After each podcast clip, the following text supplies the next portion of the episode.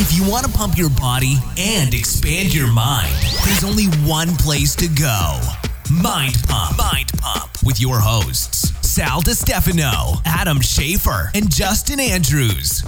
In this episode of Mind Pump. Where are we at, dude? In this remote episode, we're here in Austin, Texas, in the uh, Onnit Fletcher House. Uh, find out why it's called Man, the Fletcher shout House. Out to the boys at Onnit, Aubrey and Kyle, our boy Kyle Kingsbury, Kingsbury, the director of human optimization. Hooked it up. Setting us up. Yeah. Hooked they it up. Red, red carpet treatment, man, this time down. So That's for the first cool. forty minutes, uh, we have our introductory conversation um, until, and then we get into the questions. But before we get into the questions, let me go over what we talked about. We talked about the Fletcher House. Find out why it's called the Fletcher House. The story is way less interesting than you think. we, we overhyped it. We talk about using melatonin as a drug. Uh, we talk about cloning primates. Uh, should we be doing that or should we not be doing that? And are we I going... I am frightened. Have you seen Planet of the Apes? Yes. I have. We talk about the evolution of human beings, the plugged in versus the unplugged people. Yeah. That's a great uh, way to uh, categorize them, Adam. Plugged in versus unplugged. The unplugged, unplugged. people. They, come, you know, they live underground. They come out. Uh, we talk about Trump's tariff on Chinese solar panels.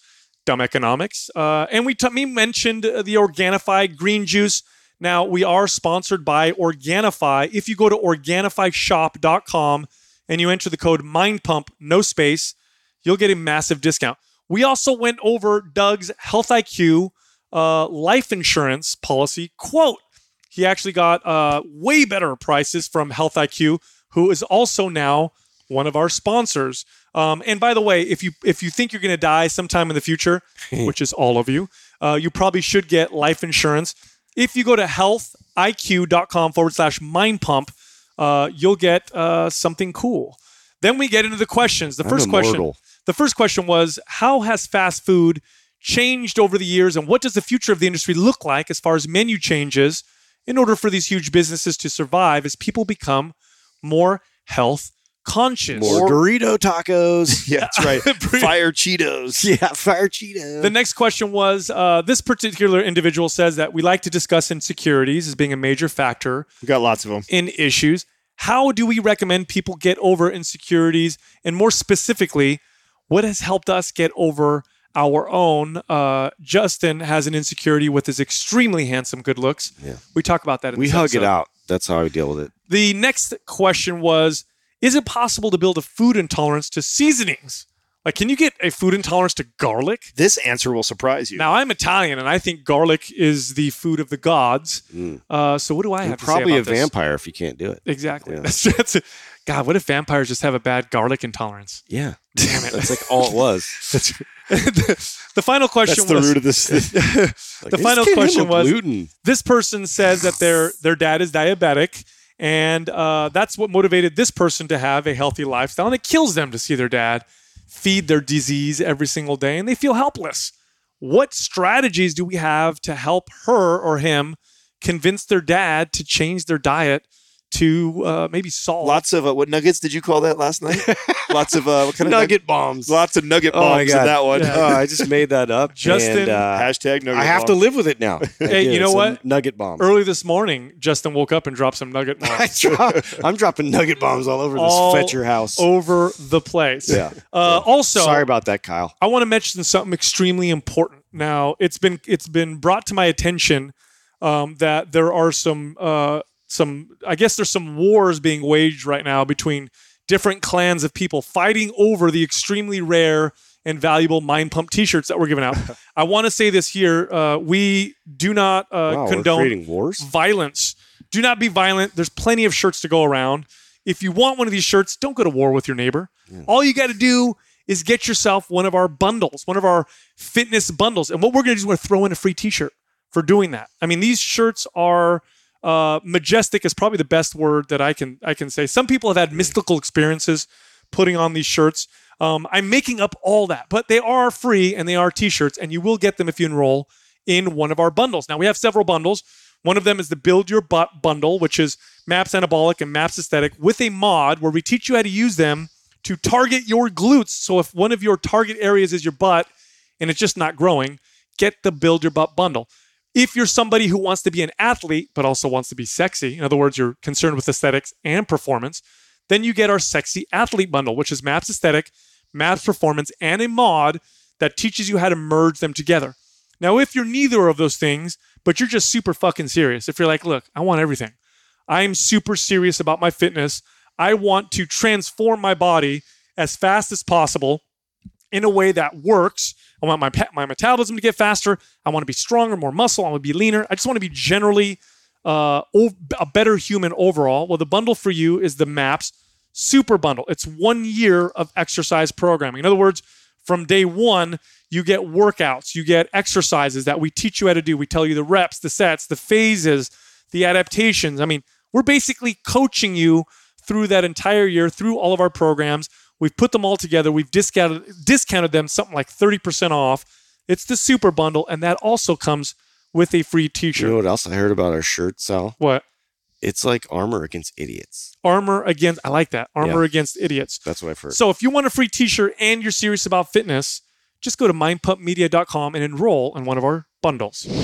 We yeah. are... Turn these fuckers down. Coming me. live, dude, from the Onnit house, From right? the Fletcher House. Yeah, the which uh, they named this house the Fletcher House. Better. And when they first told us, you guys, by the way, uh, Kyle from the Onnit uh, franchise or the, the Onnit uh, director of organ- hu- the director of human optimization, fucking powerful title, great guy, we love him, and he's shown oh, us some phenomenal hospitality. They put us up in the Fletcher House.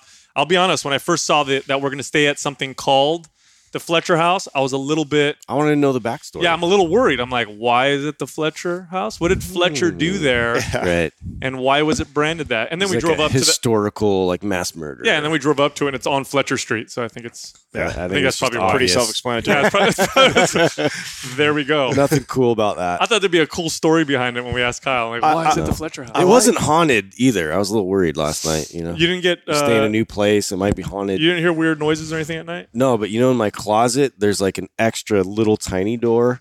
And no, there isn't. Yeah. Yeah. Did you open it? No. I was like, I didn't want to open it. You're up. Scared. Is it locked? Yeah. Uh, no, it's open. I'm going to check it out tonight and see oh, if there's the- any little gremlins in there or anything I need to get rid of. Bro. Yeah. I feel yeah. like there'd be like ayahuasca ceremony or something.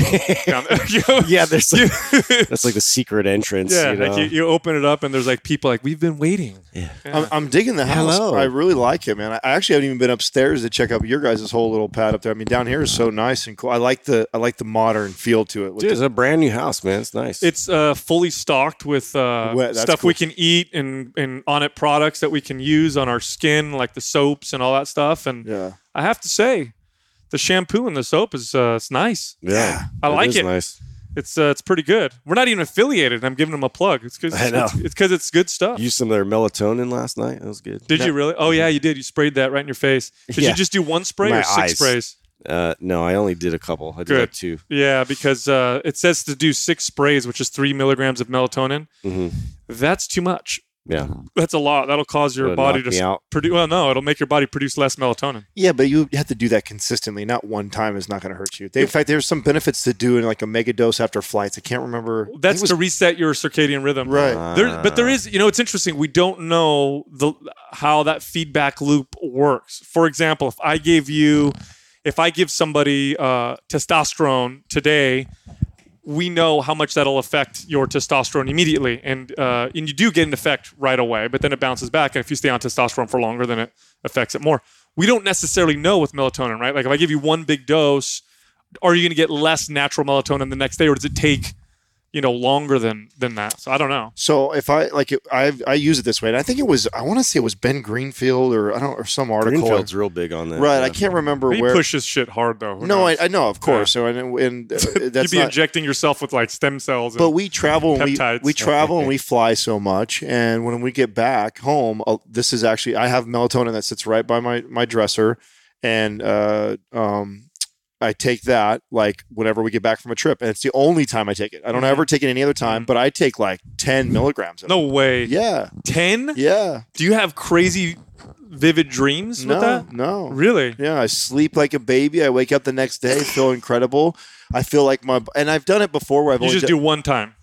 Yeah, like to time. make the to, yeah. to okay yeah one time yeah. That's it. That's what I'm saying, I'm, and that's why when you said that, I'm like, well, I don't know if Justin takes melatonin on a regular basis or even no, I don't. Right, so I don't think it would have hurt him to do six yeah, only when I'm sprays and and because I, I I've done it. I didn't just go to uh, ten milligrams. I have I have three milligram and five mil. I actually have two melatonin. So you bottles. Slowly worked your way. Right, yeah. I tried three. Didn't really feel like I got a, a real positive like benefit from it.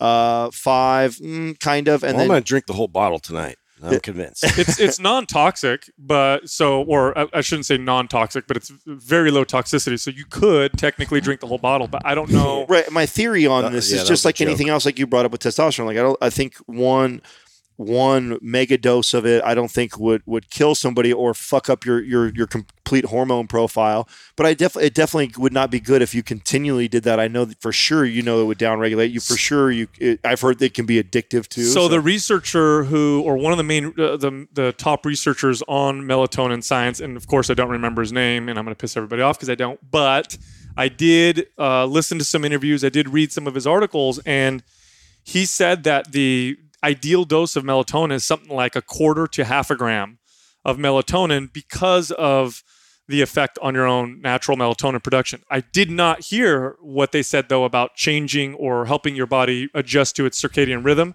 And I would assume that you're probably right that you'd need a bigger dose for something like that because he was talking about just using it on a regular basis. Right. So I, ne- like I said, I've had this bottle for probably uh, easily over a year and it's not even halfway gone. So I don't, I only use it when we get back. Cause that's, I notice, especially when we have somewhere here where we're a couple hours different, mm-hmm. it's just enough to throw off my sleep. And then I kind of feel groggy the next day. Plus we get so hyped when we're around each right, other. Like right. This anyway. Yeah. We're going a hundred miles an hour. And, Fuck, and then it's yeah. even hard for me to come down when I come home. Cause Katrina always wants me to download everything. Cause she's curious about everything, you know, and, and we've tried this before where I'm like, hey, let's just not talk until tomorrow. You know, yeah. then that's, That's awful, you know what I'm saying? So, and it eventually comes out anyways. And uh-huh. so, you know, once I, I rattle off to her late at night, I have a really tough time sleeping. So I will do this mega dose, or I call it mega dose. It's two pills, you know. Yeah. I have I have five milligram and three milligram ones, and I just take two of the. Oh, so you're taking eight. Yeah. Eight no, milligrams. No, ten. So f- oh, take five two, and a three. Yeah. Or? Well, I have two bottles that I have. So you go two fives. Yeah.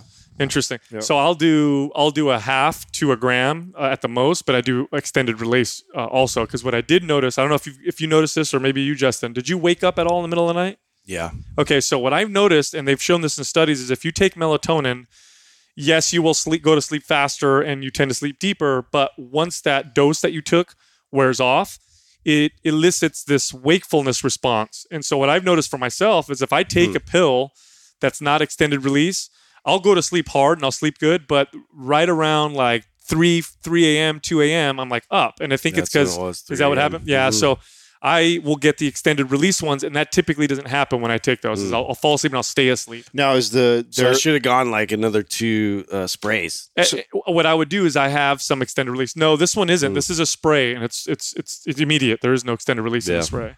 Oh, yeah. So I'll they make it. pills that are extended release that are supposed to be better and mimic. Did you try better. their stuff last night? I didn't. I took the nighttime Onnit. What is it? The pack like or pack, whatever. Yeah. Pack or but something. that. That had things like valerian and chamomile and five H T P. And I'll, I'll is that what you served all of us up? That's I what I gave you guys. I just yeah. trust you when you give us. I don't know. This is probably dangerous. It's not recommended. No, no, no. You can trust. Sal you just hands me pills, and I just take yeah. it. Like, he's you like, can hey, place your this. faith in me. if, you ever, if you ever fuck with me, you probably want yeah. a little worried, right? I don't know, dude. Yeah. yeah. We were joking yesterday. What was happening yesterday? We were gonna do. Uh, we were talking about today because we're gonna do an interview today. Uh, we're interviewing Aubrey Marcus uh, at Onnit, and we were joking around, and you were making that joke how you just trust whatever I take, and I'm yeah. like, yeah, I'm gonna give him a bunch of shitty stuff so that I can sound better than them or whatever. yeah. What were you telling you? You said what you're going to oh, give me. Oh, I was me. giving you the nighttime pack and you're like, what is this? I'm like, ephedra. This is after you sleep. Oh, yeah. That's, that's what it was. It's going to wear us out dude, all night. Dude, so we got some current events uh, that I posted. Uh, two of them. One, one of them is controversial and the other one's way more controversial. So I'll start with the less controversial one. Uh, so this is a breakthrough. Ramp up. Okay. This is a breakthrough now in science. For the first time ever, Uh, they have cloned primates. Oh, I saw you post that on the forum yesterday. They've where? Uh, U S U S has yeah. done it. So they've is that Planet picture of the Apes? Is that picture the actual actual picture of them? Yeah. So like so we've only cloned so far in the U S. Uh, I think it was sheep, right? Dolly yeah. and whatever. Now we've done it with primates, with monkeys. So we've actually cloned. The fuck is wrong with us? Now, China is doing a lot of research, and this is known, on this type of uh, science. What we don't know, and always the fear of communist regimes in particular, because they tend to hide a lot of things. And hey, this is true for us too, though. Is how many, how much are they doing on humans? Yeah. yeah. You know what I mean? Like how much weird so, shady stuff. So I, I saw you posted and you just put, stop it.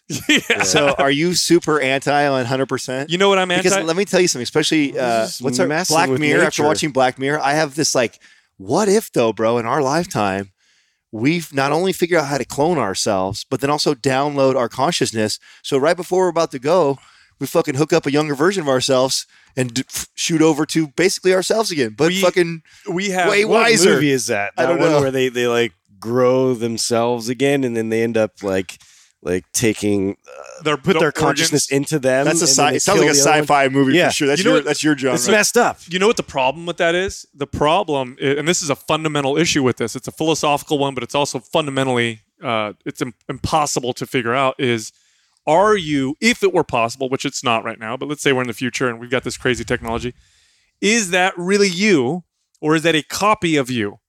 But here's the thing, what I say. Who knows? Does it matter? It does, doesn't matter to everybody around you. It, it does, yeah, but it doesn't even matter to me or who I am or whatever, right? Or are you saying like you, I could die and then well, I would. It's not really you because you didn't really have the same experiences as but you. But it does because it's got the memory of those experiences. Right. Well, it does, the, but you have to express those memories. I don't know. It's fucking weird, dude. Yeah. It's a weird mind fuck. Yeah, it's like embedded in the D N A, but like it has to go but it's through not its really own you. Experience. So like all of a sudden like, oh, yeah. daddy's it back. It probably has a different personality yeah. until it gets developed. Or what it. If it's exactly, it's identical to you. It's got your memory, yeah. it's got everything, but it's not really you. And then that goes into the whole like, like, do we have a soul? Do we have a... Dude, you know, thinking more? Too deep on that makes me weird. Get weirded out. I get hella weird when we start talking about... Would you let that. Your no, clone like bang your shit. Wife? That's what I want to know. Would I? Yeah. Only if I could watch. I know. So, kind of uh, the, so anyway, so here's my problem with what we're doing is in, in intel, you know, the worship, worshiping intellectualism or science in general. Science is definitely not perfect. Yeah. Worshiping science is definitely not perfect. Anything you worship, anytime you worship anything, you got problems. And what I what the thing that that I fear about science has been proven over and over again is just because we can doesn't mean we should. Yeah. How many times have we fucking done this where we think we understand something, yeah. so we fucking do We're it? We're on a race to do what we can do, and yeah. like uh, by all means necessary without thinking about the ramifications. Now it's like like there's really no. Slowing, like there's there's nobody with brakes well, out there, there kind of like cautioning, like, well, what if we, what if this happens as a result of this? Well, new well, there's also that conundrum too that like if we're here in the United States and this is something that we're talking about doing, if fucking China is way ahead of us on there, like yeah, we're in an arms race, right? Yeah, if everybody was together and said, yeah. hey, listen, let's not fuck with this as a planet, and we all yeah. agree. But we can't do that. So there's so, going to be countries and, and leaders that are that are, you're right. that and are doing China this anyway. China doubles its population in like a year. And that's the, well, that's see, that's ah! that's the fear, right? The fear is, or the motivation many times to allow this kind of stuff is like, hey, the other guys are doing it. Right. But there's a couple problems that one, and there's another topic we'll get into that I was going to talk about uh, that, that covers this also.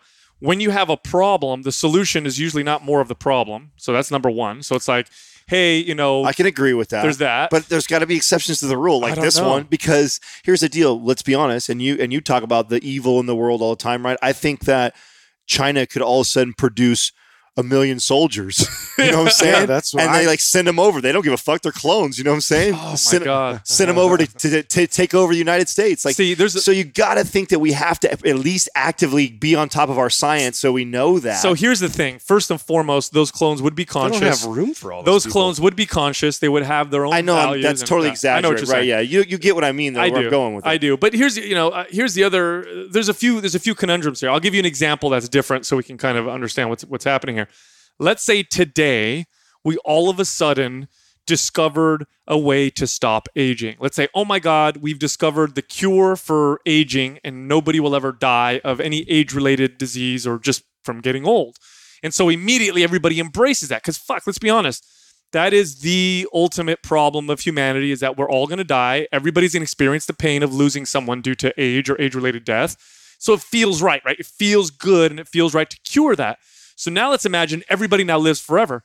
What we don't know is what are the unintended consequences of that? Yeah. Now, human morality and human ethics and human thought and consciousness is now ba- was based on forever. the idea that the we're finite, that we're going to die. Like, beings, yeah. What does that mean? Does that throw all that out a window? How will people act? Will people become depressed because they don't have any purpose?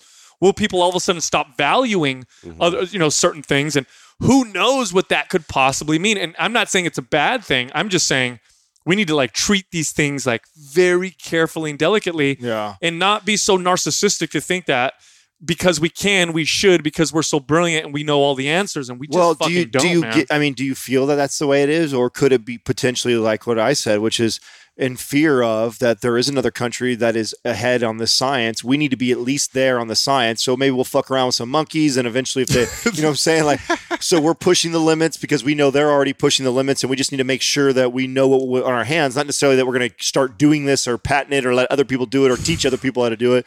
It's like, it's either going to be Planet of the Apes or some weird like vampire, like world, you know what I mean? Everybody's are, living forever. You guys are crazy. Dude, I don't know, man. Bunch of creeps. You know? I, I mean, it's look at let's it's like the the fundamental like problem the, this conspiracy theories right here. Dude, dude, by the way, this is an existential problem. This isn't just like a problem for me and you. This is a, hu- a human problem, is that our knowledge is so powerful that we're always in these conundrums where it can be good or bad. Let's look at uh, nuclear power, for example. Right. When we discovered how to split the atom, like all of a sudden we have all this incredible uh, you know knowledge and power at our fingertips. We could create, you know, nuclear power, which can fuel our civilizations. And if we're smart about it, produces very little waste and does all this also awesome stuff. It also produced atomic bombs and hydrogen bombs, which so far has only been used twice. Destroyed millions but, of people. Yeah. But if now if was it was it wasn't Einstein completely scared to death of that? Exactly yeah, that happening. Absolutely. That, that was the fear of that, of that that knowledge and information immediately. He had the whereabouts to think that oh, everybody shit. On that Manhattan Project. Dude, and so far, nuclear power has done, or or nuclear bombs. Yes, we've dropped two of them, but the argument can be said that we actually uh, probably killed less people than if had we not used them.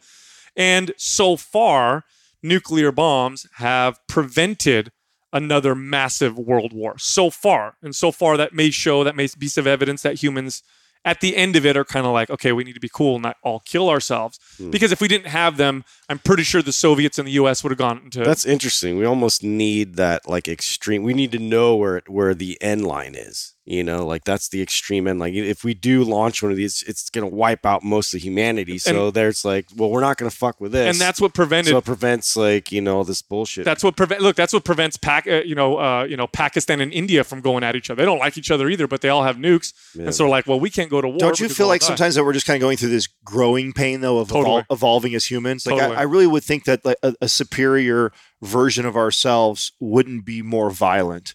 I, I think that it's it hasn't proven to be successful forever. I think the more evolved version of humans don't look at things that way. So I feel like we are at some of the scariest times when it comes to that.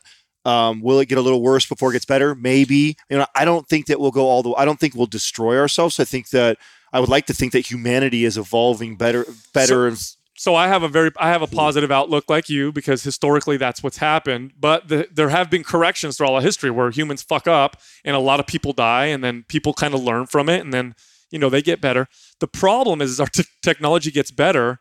The the reality or the potential for our fuck ups to be catastrophic yeah, become much higher. Intensifies. Yeah, like you know, like if you look, you go back in time, and you're like, okay, humans, you know, they believe. Let's say they believed in this, like, uh, in in certain theories or whatever, and they apply them, and you know, look at Marxism and communism, and that killed millions and millions of people. But you know, humanity survived. Well, what if we fuck up again with nukes, or we fuck up with biological, you know, weapons? And now it's got the potential to not just wipe out hundreds of millions of people, but everybody. You know what I'm saying? That's think, the fear, right? I think it's. I think we're gonna. Fa- I think the way technology is going, we're we're more likely to evolve towards the player one direction mm. than anything else. Oh, yeah. And then no one. There there won't be worry about war and stuff. If there will be any war, it'll be done virtually, and it won't hurt anybody, and, and we won't, and nobody will really interact with each other because they're stuck in their homes all day with some fucking goggles on their head. Yeah.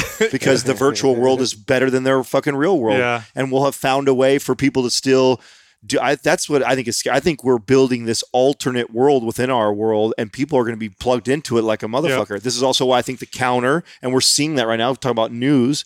Uh, did you hear what Taylor was just talking about? No. The, this right now, it's a one hundred forty-three billion dollars industry right now, is building these communities that cater to this, like, um, you know, they, you can grow all your ve- organic vegetables in there. The way the ho- the feng shui of the house is all set up, uh. the light, sunlight to hit it a certain. I mean, it's just this. I mean, it, it's like uh, modern hippies. That's what uh. it, it feels like to me. But it's on the rise, like big time. Yeah. No, and I- that's the counter to this. The other part, which is, you know, we have this becoming so plugged in. So I feel like we're gonna ha- we're gonna see both these polar opposites, mm-hmm. and they both, I think, will coexist. I think you'll have some people that will revolt totally against it, and they'll want nothing to do with it because we've already proven as humans we could survive without it. And you'll have people that will do that intentionally, and there'll be a huge market of people. Mm-hmm. Then there'll be other people that don't even leave their fucking house because mm-hmm. how many antisocial people do you already know that already have a hard time talking to people in person and don't have social awareness? This just makes it even easier for them. Look at where online dating has gone yeah. in the last like five years. I know. Bro. And you, I, I agree with you. Like and it was something when it first came out, be mush. You made fun of people that did online dating. Yeah. Now yeah. it's the other way around. Like, yeah. oh, you met somebody in a bar. You actually went like, why wouldn't you just yeah, get online? That's weird. That's a so waste archaic. Of time. Yeah. That's a waste of time. You yeah. probably have to go through seven people that are nothing yeah. like you. We before. already we already have evidence of that. Obviously, we we have modern societies. We have all this technology, and then we still have Amish people who who right. who decide not to. I just think a majority of people won't want to. You know, shun it. Most people will want to be plugged in. That's why I think though it'll really be a major division there. Yeah, well, they got to figure so. out how to make like your your body not completely deteriorate yeah. and like go to complete mush if everybody's if you don't need your body. I think it'll go so big that there will be V R business. That's oh, for crazy. Sure. You know, because people, if for sure. they'll we'll be, be on like STEM, there'll be I businesses guarantee. That are built within the V R world, and there'll be yeah. people that you're you're either part of the plugged in people or you're the unplugged people. Mm-hmm. You will mm-hmm. there'll be there'll be two real separate communities, and I think that's coming faster than anything else. And within that, I don't think there's going to be a lot of war between us. It'll no. be like that's well, how you want to live. That's how I well, want to live. Well, so so on that point, one of the one how of the, easy are you to take over though if if you're the plugged in group of people and you're just laying there. Right, they're going to come in. Well, slice your so throat. There's two things. First off, I, uh, you're, I think you're right. The the more, for example, today the reason why China, who's the other world superpower, poses uh, not even a, a fraction of the threat that the Soviets posed to us, is because we trade so much with China because we work with them so much. So we have this kind of mutual. Like not only mutual yeah, we destruction. We're not going to kill each other because we're going to hurt our economy. Not only that, I mean, we could sense. destroy everybody, but right. if we fuck with each other enough, we're really just fucking with ourselves. Right, right. So there's, uh, you know, there, there's, uh, you know, that that's a big uh, a part of it. Um, but here's another question too about like this technology. We talked about online dating. It's posing interesting problems. For example, when you used to date before, you had kind of this finite, uh, you know, amount of options that you had in front of you. So here you are, you're a person. You have options in front of you for who you're going to date. And it typically, there's there's definitely like, you know, equal in terms of looks and, you know, values and that kind of stuff. And it's around your town, people around you. But now people are being presented with a tremendous amount of opportunities, a tremendous amount of choices with online dating. Tinder is a good example of that. I think it, there's good to that. And I also think there's some unseen that's bad. Now, all of a sudden, because you have this idea in your head that you can just meet a shit ton of people, is that going to result in the reduction of value? You just heard about the whole Tinder thing, didn't you? No. Oh, so Tinder just, uh, they just got bought out um, or acquired or uh, either acquired or this big, huge company from China invested in them. And this company is known for selling uh, personal information, and Tinder's already been hacked as far as getting in and and, you, and manipulating people's information that they're providing in their Tinder account. Wow. And so there's this, that's this, it just came, I just read this. It was in the Hustle, I think yesterday, uh, yesterday or today. That's going wow. on. Yeah, that's going on right now. Wow. Interesting.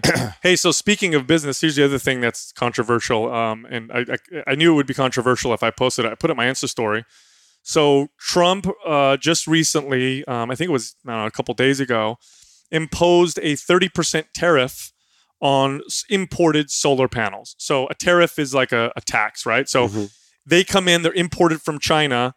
We are going to make them thirty percent more expensive. Now, uh, the, I like that. The goal, so, okay, I knew you would say, I knew someone would say that, and I figured, you know, it'd be you because, it's you. Now, why do you like that? Why do you think that's a good thing? Well, because it's going to, it's going to, cre- it's going to force people to want to make the solar panels in the U S, which will keep money in our economy. And if you're going to still go outside, which is fine, you can.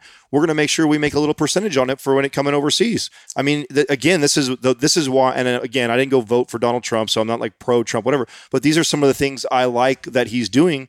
I think economically, we're uh, the decisions that we're making are better than what we were making in the last five years previously. So, he, so. so there are some things that I think he's done. This one is, is absolutely terrible, and I'll tell you why. There's a few. There's a couple fallacies, economic fallacies with this. This is called protectionism or protectionist uh, economics, and it's been done in the past where the U S had lots of tariffs, and you know it never worked. And I'll tell you why it's terrible. First and foremost, it's a Uh, it's a wealth destroyer. So the reason why Chinese solar panels are so cheap is partially because China subsidizes them. So a subsidy is when the Chinese government literally takes money from their population and decides that they're going to buy down the price of something to uh, boost up or artificially hold up a segment of their economy. So China's decided we want to protect or make our solar business better. So what we're going to do is we're going to take tax money, buy down the price so that other countries now buy our products because they're cheaper. Now, for us, the consumer, we pay less for their solar panels. But it is a, a destruction of wealth on China's uh, end, which, by the way, comes back to us. Wealth, it's a global economy now. So it's terrible that China does that anyway. But the solution should not be to throw more economic inefficiencies at it. All Trump is doing by raising the artificially, arbitrarily raising the price just, of Chinese imports is he is making the American consumer now pay more money as a result. It's just more inefficiency. And what we don't see is we don't see the unseen, which is wasted uh, wealth, uh, more inefficiencies. What we think we're doing is we're protecting our businesses. So without, but- without, without involving China, because we don't have a say in what they do, how do you solve that problem? Because I, I, I agree with you. That makes a lot of that makes a lot of sense because you're just robbing Peter to pay Paul That's when you right. think about it like that. But then, what is the solution to that? Because otherwise, our money's going to go to China because it's so, here, so much cheaper. So here's the problem. First of all, our, our our money goes to China. It comes back to us anyway, and it's the money that we save, so it's good. But here's the it's good on that end, except for the fact that it's you know wasted money on their end, which hurts everybody. Yeah, but you, well, you just grazed over that. You can't graze over that fact right there because that's the that is the point that now if they're getting charged thirty percent tax, there's thirty percent more money going going to to the United States, and we're still potentially going to make money off of China because so, they're buying from China. So it's no different than a, a central planner saying more money should go to low-skilled workers, raise the minimum wage, or the dairy industry, you know, we need to save them because they're a fundamental industry in America. Therefore, we are going to, uh, ma- we're going to add a tax to that, or we're going to make dairy farmers, we're going to make a law that says you can't sell milk, milk for less because they deserve that money. It's all extreme economic efficiency. And here's the problem. The problem with economics is many times we see a problem and we think that we need to come up with a solution when in reality, many times, most times, the solution is to do nothing. Allow the market to do what it does, because if we throw, it's like taking cancer, like, oh shit, we have cancer, throw more cancer at it. That's, that's not only is that a, a poor solution, but it only makes things worse. So yes, China's doing something economically that's terrible for us and for them, by the way. It's not helping China. China's creating a lot of market inefficiencies on their end. Well, maybe that's part of his strategy then yeah. too. Then I think his to str- make it more challenging. I, th- I think if Trump, it is could a, be more. See, so that's on top thing. of that, like uh, you know, having a break somewhat for like the solar companies here, tax wise, like is that like part of his strategy? So well? what I would, so that could be something different, which I would, which is always better. Which is something that I would, which is know, always better. More. I that would be a that would be something we could do because that just puts more money in the consumer and it allows the companies to spend their money how they see fit. So one thing that I would do is I'd say, hey, since China is placing a tariff or, or since China is subsidizing their panels and they're coming over here and our guys are getting hurt because of this type of competition, then we're going to waive all taxes for solar companies here so that they can compete if they want to. And that, right. that and that like would be elevate a, them into that scene. And that's cool. more that's more free market. You see what I'm saying? So you're what you're doing, the solution. So to how it, do you know that's not what he's he's going to set up and do? How do you know he's not? He just gonna, added a tariff. Well, so maybe that's the first step in that. That would may as well make some little bit more money while I'm getting everything else in place, because eventually I am going to level the playing field, and that's going to drive everybody to go to the why. Why even go to China now if you're getting so, the product so for the tr- same price? Trying to level the playing field by raising arbitrarily raising the price or the cost of something isn't leveling the playing field. It's causing more inefficiencies in the market. Lowering taxes is giving money, more money back to the people who earn it and who also pay the price for spending it poorly, which is always a good thing. Nobody will spend money better than somebody who earns that money and who pays the price of spending it poorly. And nobody will spend money ter- more terrible than somebody who pays no price for spending it terribly, who doesn't earn it. This is just a fact. So if you lowered the taxes, that's always a good thing anyway. People you just defined our government. That, yeah, basically, right? basically. So adding a tariff is a terrible idea. Now, if Trump is an is a uh, a brilliant, um, you know, what is he called? Negotiator, right? Mm. You could, and this is pure speculation. If I'm looking at Trump and I'm thinking he's like a brilliant negotiator and he's just playing ball with them, then what he's using this as is a way to negotiate with China. Basically say, hey, stop subsidizing your so shit. So, somewhat strong-arming them. Maybe. Maybe he's using it as a no- negotiating. He's going to wait a little bit until China sweats a little bit, and then he's going to say, fine, you remove the subsidies, we'll remove the tariffs. I could see some of that, but in the meantime... That's what I would think. In mm-hmm. the meantime, he's be he'd be causing some pain for long-term success. But if it's if he's doing it to get more votes from the American voter, which I think is part of it, I think he's saying, hey, I'm saving your jobs...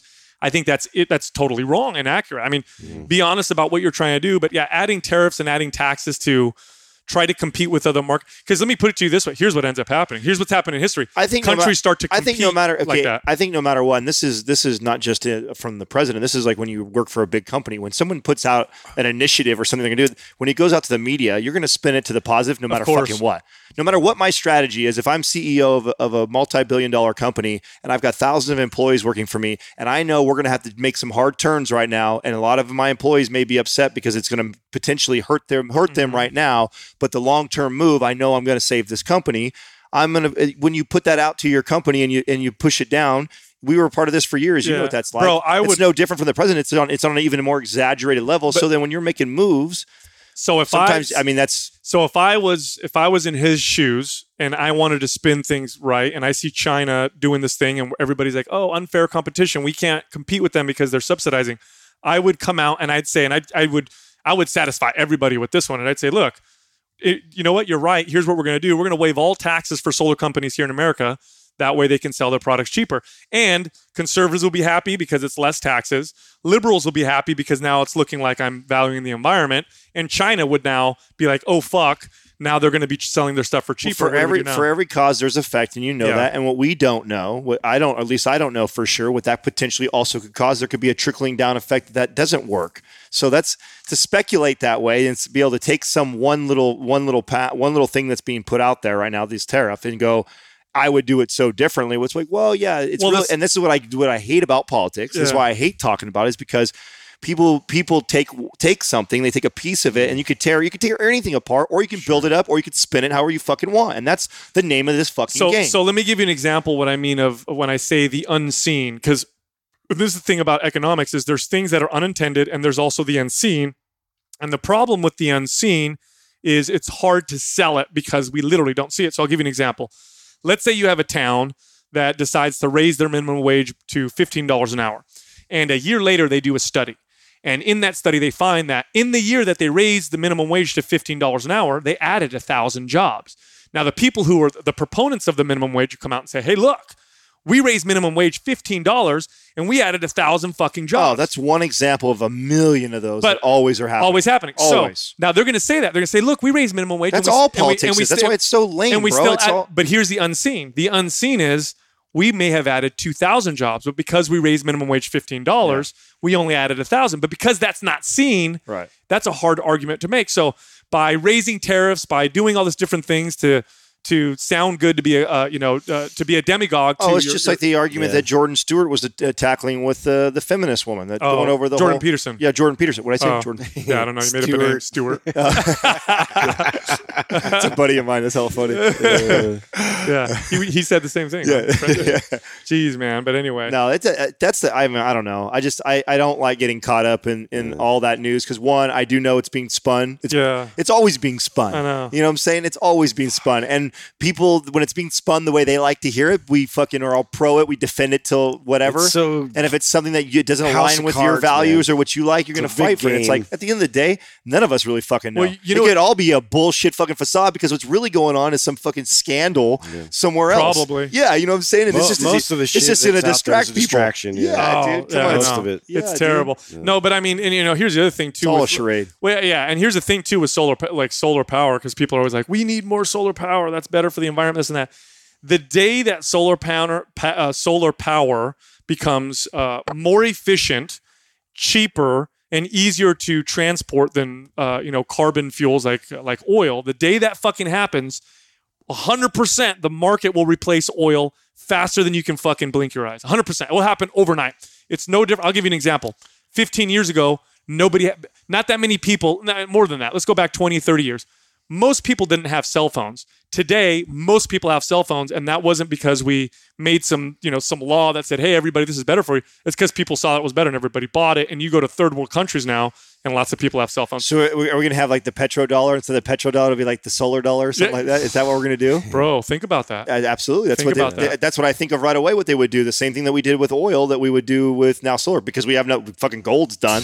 Can't do that. Yeah. Uh, yeah. You know what I'm saying? So, so now what do they do? If it's not going to crypto, that would be your, that would be the only other direction I could potentially see it going in the future. Oh man, that makes crazy. sense, right? That's fucking crazy, man. Yeah. Oh man. Hey, thank God, thank God for the green juice we have here. We have not. Every time we travel, we don't eat enough vegetables. Yeah, we've been every eating time. a lot of meat, but we barbecue need them veggies. Bar- barbecue. The green juice literally is a, a fucking lifesaver. And that, and that, I mean, it's not a good. It's a poor replacement. Obviously, vegetables are ideal, but in a pinch, though, when I'm not getting any, I can tell the difference when I have the green juice no. into my digestion. Especially no. when I'm a little under the weather, which I've been battling this this cold, and now it's just like, man, that thing is just.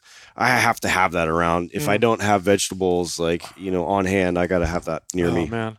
Yeah, it makes a big difference. Doug, you you were supposed to do, um, and maybe we'll bring it up on this episode. He did. He did the Health I Q, right? I was going to ask, did yeah. you do the comparison, the rate comparison from Health I Q? Yeah, I ran a other? little experiment. And what I did is I went to the health I Q dot com forward slash mind pump page.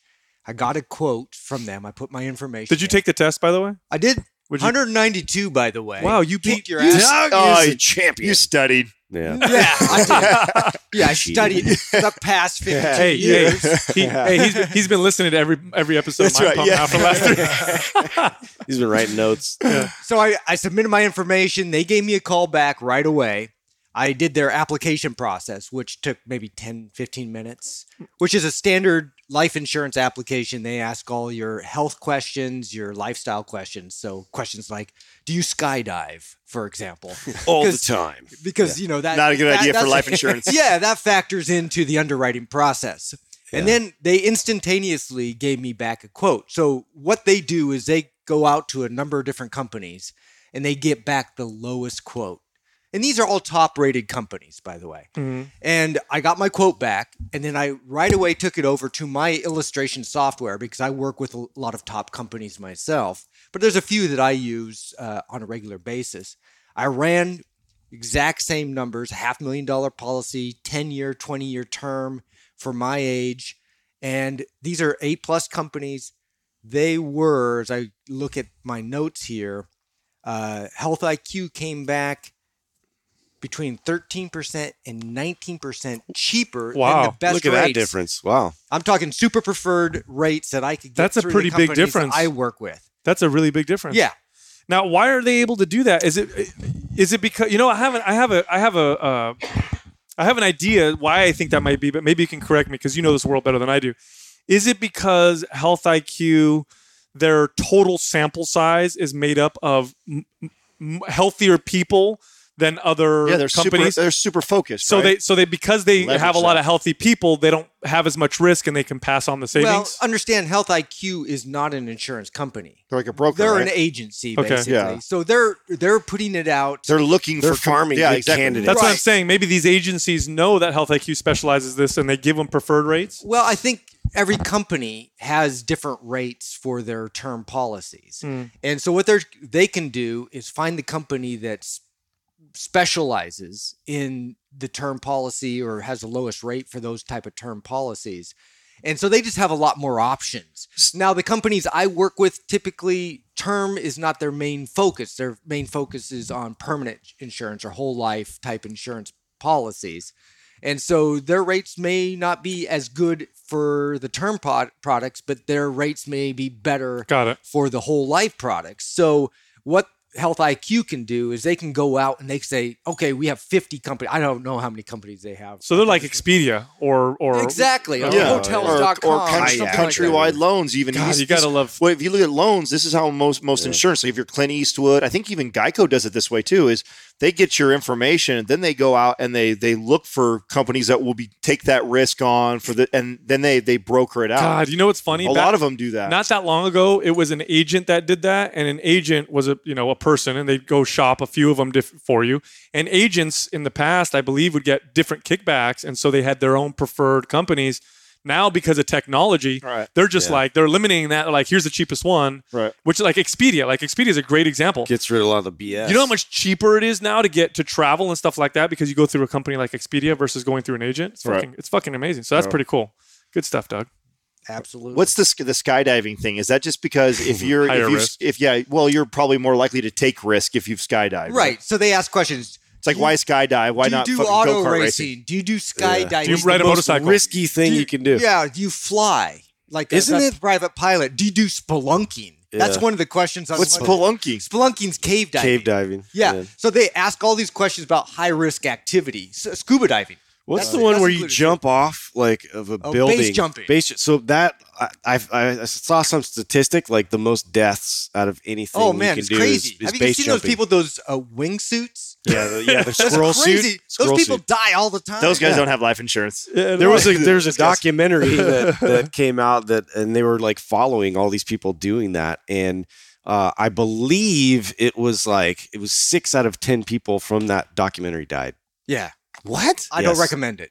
You know what's funny about I, I feel Within like the, like a, a couple years. I feel like we need a certain amount of fucking danger and risk in our lives, and if if we make our life too safe because of modern technology and stuff, we end up going out and just creating it. We well we have, you know what I'm saying? We, yeah. We're either like we don't get chased by we're a either lion. Adapting Adrenaline or optimizing. When we go through these phases, right? We're, and even that, think of it in extreme sports. I, I yeah. think extreme sports is one of the best examples of that. Yeah. Like. Someone learns how to do like the backflip, and then for like the next year or two, Everybody does everyone's it. perfecting that and yeah. learning to do that, and they broke through that. And then Dude, all of a sudden, that's why someone, roller coasters are awesome. Someone pushes the limits to the next thing. Oh my God, a double backflip! We've never seen this before. Dude, you know it's funny. So first off, why do humans? I know why humans desire that because at some point that was an advantage evolutionarily because somebody took the risk to go taste that food nobody's ever had, or takes the risk to go kill that animal to feed everybody. But uh, it's funny because I think animals do the same thing. Like I don't know about you guys, but you know how many times I've been driving down the road and I'll see like two squirrels on the side of the fucking road and one of them will, right before I get there, run across the street and the other one will just watch. And I'm like, is that motherfucker is he- showing off to his... How many... Have you guys ever had that? Yeah, of course. Yeah. Where they're like, watch this, watch this. A lot of squirrels that right don't make you. it, bro. Yeah. yeah. They don't always make it. Like he's trying to get some squirrel tang. You know what I'm saying? Yeah. Showing off. He's yeah. like, hey, baby, watch this. I'm fearless. Well, after I, I'm convinced you're probably right. After watching the, the the Planet Earth two again and seeing how like all the, the way these the way the mating happens and the territorial, it's pretty crazy, man. It's pretty funny. And then yeah. reading reading uh, Jordan Peterson's book right now, going through the hierarchy of the of uh, lobsters and how they how they deal with stuff, which is pretty. It's pretty funny how they just fucking take from each other. It's just how it's worked fucking forever. Animals. We're just animals. we yeah, we're animals too. All right, bring on the bird. The eagle has landed. Chimera Quaff! Today's Quaff is being brought to you by Chimera Coffee. It's the only coffee that is infused with all natural nootropics for a cleaner, calmer, and more focused buzz without the crash.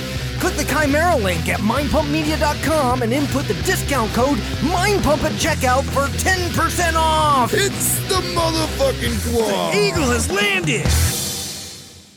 Quaff.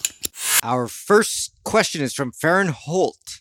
How has fast food changed over the years, and what does the future of the industry look like as far as menu changes or mergers, acquisitions, in order for these huge businesses to survive as people become more health conscious? Man, now, I don't know.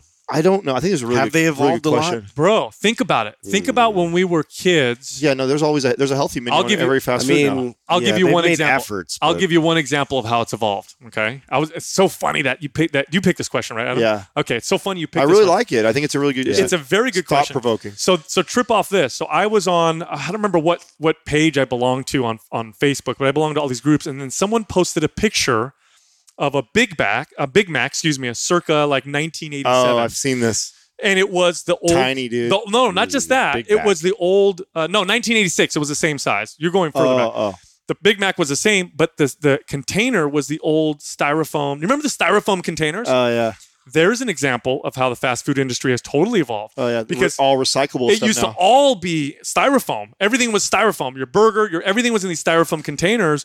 but pressures from consumers right. who yeah. were like, no, that's terrible for the environment, forced everybody. Now everything's in a in a wrapper and it's right. biodegradable. Right. So there's a good example of how things have changed. In the well, past that's how, okay, so I think that's an well, excellent point, because that's the direction I see it continue to evolve, and then offering healthy options. Mm-hmm. But I don't think you're going to slow down the consumption of the garbage food. I think there is a large majority of people that There'll know always be a demand that know it. damn well that it's not ideal for their body, it's not healthy, and they're actually the they majority cheap ass shit. The person asking this question yeah. probably falls in the category of the no in my gullet. No, you're right. You're right. Look at the marketing in the last five years. How much? What it, it's all about the dollar, the two dollar, now the three dollar menu. Yeah. It's all yeah. about it's all about saving money, getting that's more calories. All they have. Do you, you know, you know like who buys all that? By the way, do you know who who buys? Uh, who's the market that is targeted the most with the cheap, fast, and yeah, you know, and the weird. I would assume it would be single mothers with three kids, no, and shit like that. It's not. So I thought the same thing. Truckers. It's not. It's young men. Young men, actually. Really? Yes. If you watch the commercial now, pay now, now pay attention. If you watch Taco Bell commercials, if you watch uh. McDonald's commercials, if you watch Carl's Junior commercials, the Gordita Crunch Dorito covered this, that, and the other, and it's put it in your face, and it's fucking awesome. And like it's, stoner students, it's young dudes, and the reason why it's young dudes is because women have been marketed to longer for health. For longer, women have been marketed to, I need to be healthy. And mainly it's because they want to look. The, right. Yes. Right, Dude, right. you know what I've seen? God, what a great point. You know what I've it's, seen is like the merger of like all these sort of like novelty foods that are like Doritos becoming part of a fucking taco, you know? And it's like they're they're trying to like like... merge a lot of like our, our our old memories together and like put it in this thing well, that's like a fucking... There yeah. was also something that started to happen as I was coming out of out of high school and seeing, and I remember I'm the oldest of six, right? So I have all these, or five, I have these all these younger brothers and sisters that I've seen with a huge age gap. And I remember this starting to happen, seeing it a little bit in my school. And then I remember like my seeing my younger siblings, like everybody did stuff like this, which it started to get popular to get like these fire Cheetos and then pour nacho cheese inside the inside the bag and then just like eat it. Like this was yeah. Like they're a, finding out all those things and right. then they're putting it out there as like a right. product. Yeah. Exactly. Yeah. So now what, what what I think is ha- that's that's Taco Bell, all these fast food. That's their response to the. I'm waiting for the Wendy's now, like, like you know, fries dipping into their. Remember dipping into the Frosty? People yeah. would do oh, that shit all the they've time. They've done. They've marketed to that. Yeah. So they yeah, market. Yeah, absolutely. So here, so here's what I think. I think that the fast food market. It's already shown. There's already strong evidence that the fast food market is trying to cater more to the health conscious as being health conscious becomes more mainstream. And the uh, the example that I gave earlier of how these these fast food companies are who the ones who are trying to hold on tightly are advertising to young men, because that's the segment of the population that doesn't care as much about their health, because women, even single moms, are care a lot about their kids. And as the information comes out that they need to be healthy, they're still looking for cheap, but they're looking for cheap and healthy. And here's the other example that I have, or some more uh, examples. You have companies like Chipotle, which yeah. fucking exploded. Well, that's and a Chip- different class of fast food now we're talking about. Yes, which fast is food, interesting. Fast food is changing because yeah. now they're trying to be healthier and fresher and Here right. it is, you know, more right. for... Chipotle, Baja Fresh. These are all examples but of... But catering to the convenience that people really want. They yes. want it quick, timely, like on my lunch break, and yep. I want it fast, but it, like not horrible for me. That's right. That's and, I, right. and I really think this this is what we're going to see. You're just going to see more of that. Yes. I don't think it. I don't think. Uh, I don't think you're going to see companies like McDonald's and Burger King. I don't think you're going to see companies like this collapse no. or or get overtaken by these healthy ones. But you'll see more of the type of Baja Fresh, Chipotle type of fast food places that will come about. I yeah. think that's all that we'll really see. I think what's funny too is that, you know, now I have kids in school right now. So if you if you have a, a birthday party and you have a bunch of kids over, when we were kids, when I was a kid, when there was a birthday party, it was like a fucking treat to have McDonald's for everybody. And it was great. And it was totally socially acceptable. And it was all awesome. If you had a birthday party now and you had McDonald's for everybody, there'd be a little bit of social stigma. There'd be a little bit, especially depending on what class you're in. So if you're like yeah. middle or upper middle class, you'd see all the parents kind of be like, oh, that's not organic, or oh, that's McDonald's. But the funny thing is, if you had pizza, nobody would really care. And that's like totally, and it's all about what's socially acceptable. Totally. So slowly what's happening, I think, is it's becoming less socially acceptable to go with convenient, what we oh, consider wait till, unhealthy. Wait till, the, wait till the campaigning on both sides. Yep. I predict this. Wait till the campaigning on both sides is going to look like this, where you're talking shit about the other side. So it becomes like this, like the commercials will be about like making fun of healthy people who are eating at Chipotle, like starving, one hundred percent only eating a salad, looking all fucking emaciated. Yeah. Like it'll be like, sure, if you want to, or if you want to enjoy, and then it'll be like some construction worker it'll who looks b- good, handsome, biting into a cheeseburger. Well, like do you this. guys remember the, the Colossus burger? That Where was, was that? That was like Jack in the Box. So oh. It was like three patties of meat and like bacon in between each one of those layers with cheese. It was like the most crazy fucking awesome burger. No, but the, like, dude, T G, teenage boys don't give a fuck what they're eating. That's right the now. thing. So like, they're going to make it like they'll make more it cool. ridiculous. Yeah. yeah, they'll make it cool. They'll be like, fuck counting your calories. Yeah. Fuck trying yeah. to care yeah. about this stuff. You Here, know? Here's so a eat, eat big, twenty-five hundred thousand calories. It'll be like that. But as as eating healthy gets, because young men are less typically, by the way, less interested in necessarily being, you know, watching their figure, being lean, that kind of stuff. They're more interested in like, I'm a teenager, I can eat whatever I want and I gain weight. I just want food and I want to perform well, right? As healthy food gets tied to performance, I think you'll start to see teenage boys try to eat healthy as yeah. it gets tied to oh, performance. Oh, that, that's happening right now. Yeah. You're already- interesting, dude. Like, is there a study on millennials and like eating fast food? Because yep. Yep. like, I guarantee it's gone down. Yes, it already has. Market-wise, yeah. it has gone down. But here's the part, that, here's what I think will make companies like McDonald's start to go up again. First is catering to and showing that they're also more health conscious. But here's the other one.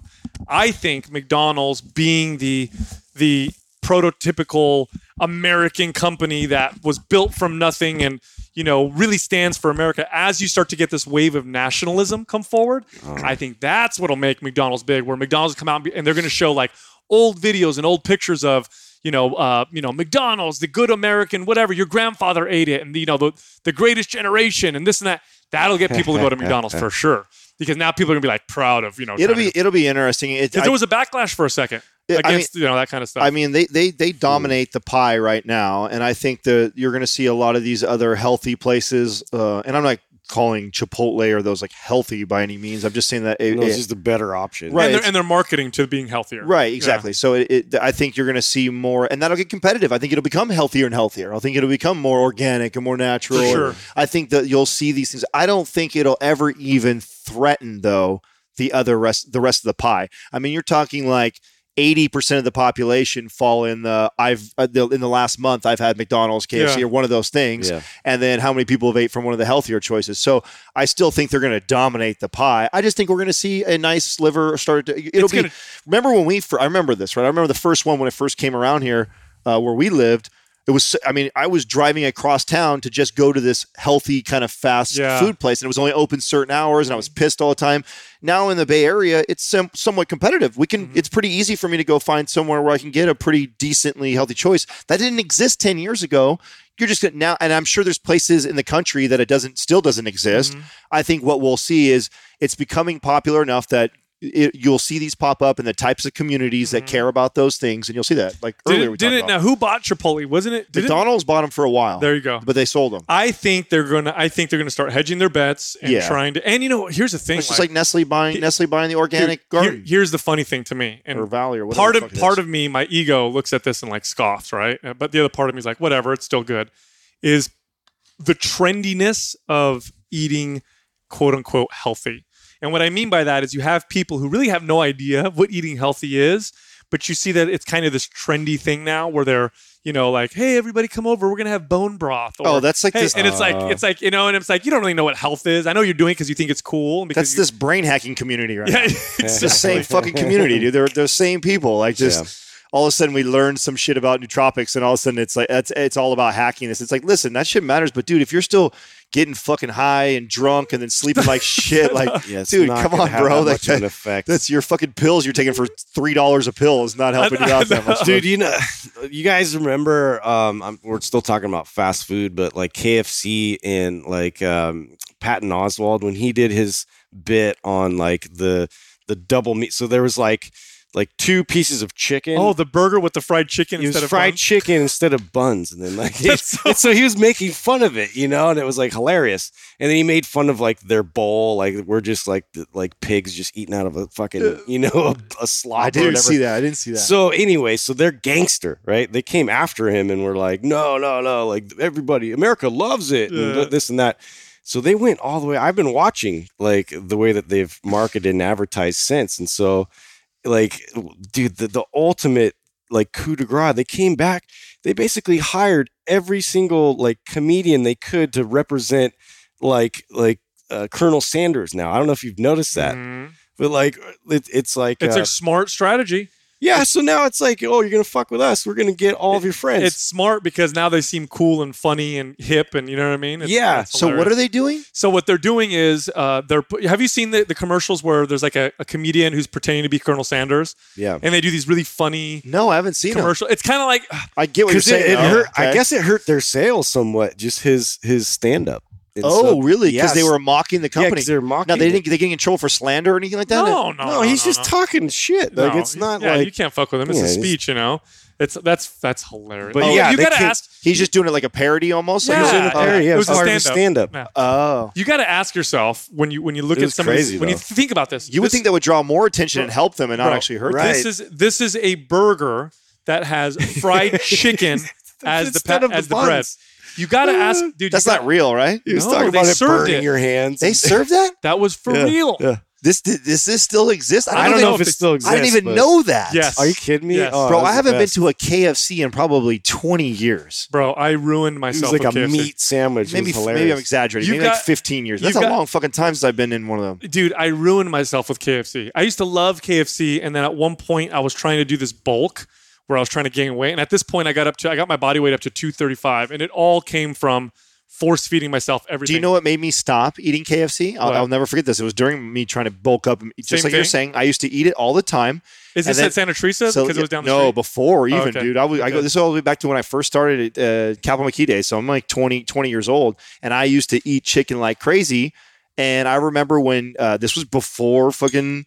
Uh, people had these abilities to figure out macros and calories really fast and easy. And I had to look up on books and I looked up K F C and the ratio of fat to protein was so poor in comparison to like a McDonald's burger. Oh, that's why you stopped. So I stopped. I, I, the whole time I thought I was getting, I was really getting more protein. I'm getting so much more protein because it's chicken. It's all chicken, right?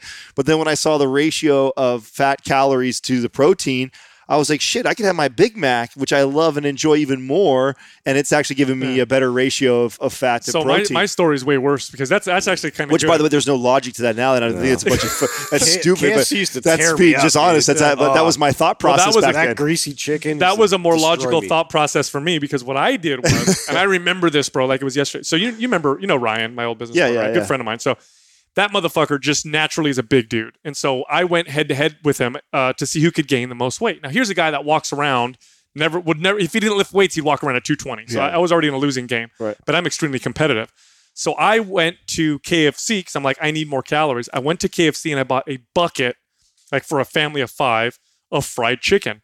And I sat there and I ate the entire thing. And I swear to God, I smelled like chicken for like three days afterwards, dude.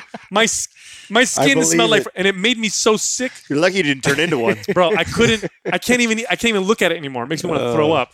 I, did, I literally it's good ruined going it. down though, you know. Yeah, no, oh, not it anymore. Tastes good, but Just, no, you gotta ask, tears you up. dude. I wonder. I want actually no. I I'll put money on this. one hundred percent. I guarantee you, for some of these companies like K F C and Taco Bell, their P and R team or, or their, their product development team, they're in an office and they're all sitting around and they're all getting really fucking stoned. And that's yeah, how they come up with their yeah, ideas, yeah. bro.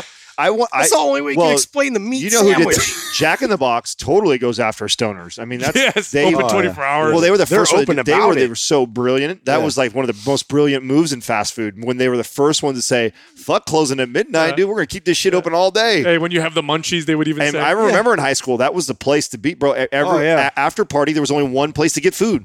Yep. It was Jack in the Box. And they make it hella cheap. The entire t- yeah tacos. Cause, I, I, cause lived stoners, off of, I lived off of twenty tacos, tacos. for a cause long time. Because stoners don't usually make a lot of cheap, money, right? right? It's like cheap, open twenty-four hours. Yeah. And two tacos for ninety-nine cents, bro. Because yeah. you know they're sitting in a room, they're stoned as fuck, and they're like, you know what? All right, let's write down three yeah. of our favorite things. And they don't really know how yeah. to cook. They're like Doritos, Captain Crunch, and fucking tacos. Oh yeah. shit, let's make a Captain Crunch Dorito taco. Like, whoa. Dude, in my town, Brilliant. Denny's and, and Jack in the Box had the monopoly on fucking all, all food service. Served after eleven o'clock at night, man. Oh, yeah. Every oh. single night, and you were in. You were either in Denny's. Good old Jack in the Crack. Those are the two places. Oh, you know what? I tell you what. I talk about how my gut was is off, and I I blame supplements, and I blame. But I, I, I need to say this. A big other half of that equation yeah. was their shit food that I would yeah. eat trying to bulk up. Carl's one hundred percent Junior, for sure. one hundred percent So I I think uh, I think the biggest thing we'll see, and, and as far as mergers and acquisitions, you're already seeing this happen with, uh, we just saw Amazon pick up Whole Foods. I, and I, you know about the Amazon Go store. So I think we all believe that you're going to see that same technology into Whole Foods. So yeah. we're real soon going to be able, I think that's fucking cool. That's not obviously fast food. That's no, all these like, huge companies are hedging their bets. Nestle, who bought Garden of Life, and right. all these major companies. But that's what you'll see. They'll still be, both will exist. And I still think that uh, shitty fast food will still dominate in comparison. And that's just because there's, I mean, if you're listening to this podcast, you're not, you're a minority. Yeah. You know what I'm saying? The majority is everybody who's not listening to this podcast. So uh, think of it like that. So I don't think we're going to see much really change. Yeah, interesting. Next question is from Cubic Kenny. I feel like you guys discussed insecurities as being a major factor in issues with other people. How do you get over insecurities, and what helped you guys with your own? Whew, this is a tough one. So um, I'm not going to pretend to be an expert on other people getting over their insecurities. But what I can say is what worked, or, or how I worked on it for myself. Well, I want to start yeah. with, I don't know if you ever fully get over them, right? That's, a, that's an interesting, you just I, recognize I, I believe when, when yeah. you have something, especially if it's a deeply rooted, which most insecurities are, that mm-hmm. drive all the way back to childhood. And mm-hmm. I, I think it's happening in a formidable time of your life that it's part of you. It is part of who you are. And I think that... Bro, you were just... This is serendipitous. You were just talking about this uh, uh, forty-five minutes ago with Taylor. Oh, you overheard us? That, yeah. Yeah. yeah. Talk, if, if you don't mind talking about that a little bit. Well, what part? We talked about a lot of different things. I mean... My, your, your my, drive to succeed or yeah, whatever. Yeah, so my, I had a major insecurity with... So I short sold my house. Um, God, it's been like six, five years ago now. Five years ago, I short sold my house. And I went through like a little depression for a while because... Um, I didn't, and I didn't realize, and this is me speaking hindsight, right? This is at this time, I wasn't even aware of what, what, what I was mm. going through. I know it just beat me up. So I went through like this little bit of depression, and I'm not a guy to get like that at all. And it, what I realized was I identified so much on success and good credit. And uh, most people that hear short sale of a house, they think like, oh, he must have overextended himself. He must, mm. you know, he must have took out a bunch of money and spent mm. it and been, you know, made a bad investment, right? Bad investment, yeah. not very smart move. And like, I fell into that category.